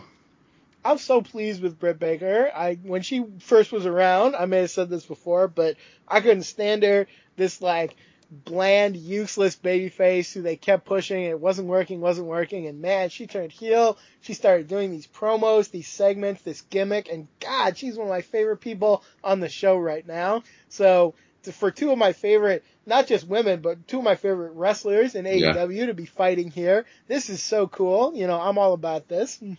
She has a lot of like I don't know what it is. I don't know if it's Bret Hart in the '90s, but she has a very she takes herself and her wrestling and her belt very seriously. Yeah, but she's also got like almost a Bobby Heenan side where like uh, you know things are kind of there's a comedic aspect Yep. and the way she kind of like runs down other people and her whole attitude is so like quintessential heel like she's hiding behind others and she'll bump and beg off and do all these classic things so she she has a lot going for her right now I love CM Punk too, calling out like Tony, Tony Schiavone was trying to indirectly bring his angle up like several times, and CM Punk was like, yeah, yeah, and that because like you know, CM Punk called him out. Like we'll talk about it in the commercial break. oh yeah, I Tony Schiavone also has been a revelation because we spent the whole WCW Legacy series kind of dunking on him, and I think very deservedly so at times. But as we said before, his role now of just like a guy who has fallen back in love with wrestling and doesn't even know like half the people sometimes. Like if you told me he never saw a Bryan Danielson match. I'd believe you, and he's gonna see him, and I just can't wait to hear like what he thinks of seeing this guy for maybe the first time. So he he's been a pleasure as well. So that that's a good call out. yeah, and Tony, you can tell who's animated and who's alive and who's who's not necessarily. And Tony's Tony's having the run of his life. Yeah, It's almost like Jim Ross and Tony Schiavone can't be hot at the same time. yeah, they switch places, absolutely. So, jeez. My last thought is this, and I think it's one that matters because CM Punk's done so. Like he's not even my favorite, but he, you know, if he keeps up, he could become one. Yeah. Uh, he, if he felt so beat up after wrestling Darby Allin, that he's gonna have a tough week next week, whether he wins or loses. Absolutely. You're in a guy whose uh, name is Powerhouse, and not for nothing, because uh, this guy really brings it. So it's going to be fun. I'm really looking forward to it. I would tell people to check it out, but by the time uh, they hear this, we might know back if in Adam time a few months and check it out. Yes, for sure. So is Adam Page the world champion right now. Who who the heck be. knows? could be. Yeah, we're gonna start working on getting these shows more aligned. So hopefully it's not so far back. But uh, I gotta rework the schedule so we can get back to weekly. We get back to real time, so these conversations have a little more relevance. Absolutely. So I'm looking forward to it. We'll definitely talk about that in our next show because Yes. you know there's only one time. That's one thing that they got going for them that. There's a lot of things that companies can never do for the first time again, and they're getting to do all of them and making it special. Yeah, yeah, no, they've they've done really well overall. You know, not not without flaws and stumbles, but um, you know, they they've done well overall. I'm pleased with it. Meanwhile, well, we- we- we'll, we'll go, but Tony Khan praising uh, his fandom of Jim Cornette in the world that we live in in 2021 right now.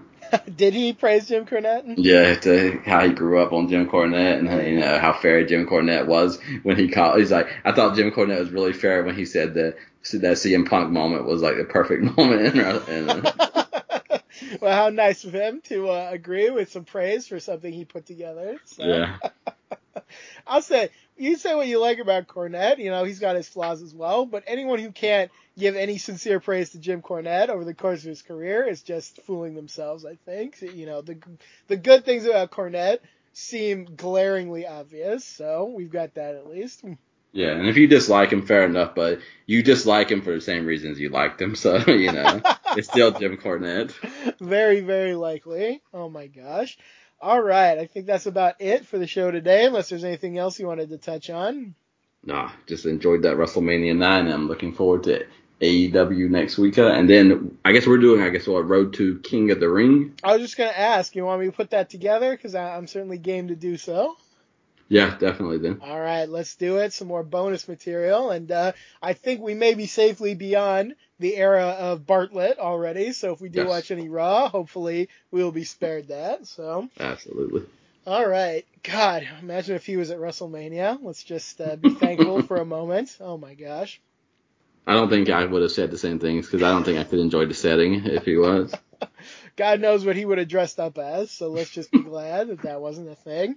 All right, thank you for listening to the show. If you want to shout us out, I am on Twitter. I'm at Spectral Gent. Give me a shout, give me a follow.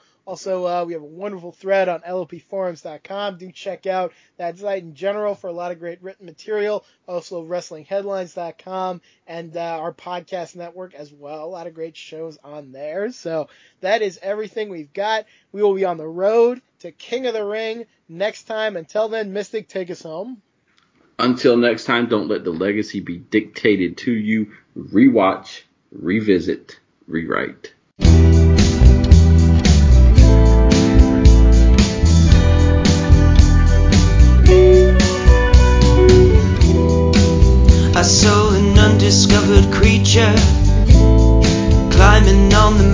Mountainside. You know that no one else believed me. How about that? With green eyes and white stripes and salted tears, I knew that these were just its cautionary features. Keep telling myself nothing to fear. It's just an undiscovered creature coming up to meet you. He's the one that's scared. It's just an undiscovered creature coming up to meet you. He's the one that's scared. The undiscovered creature.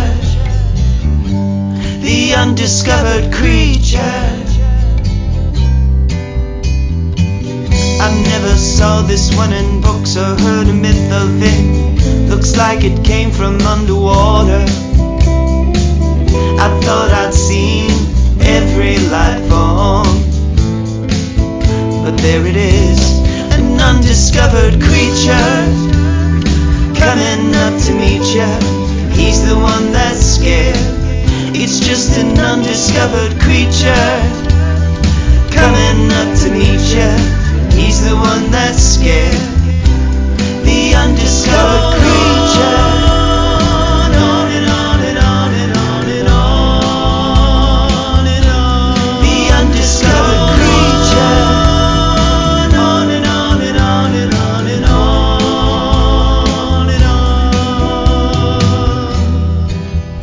Green eyes and white stripes and salted tears. I knew that these were just its cautionary features. Keep telling myself nothing to fear. It's just an undiscovered creature coming up to meet ya. He's the one that's scared. It's just an undiscovered creature coming up to meet ya. He's the one that's scared. The undiscovered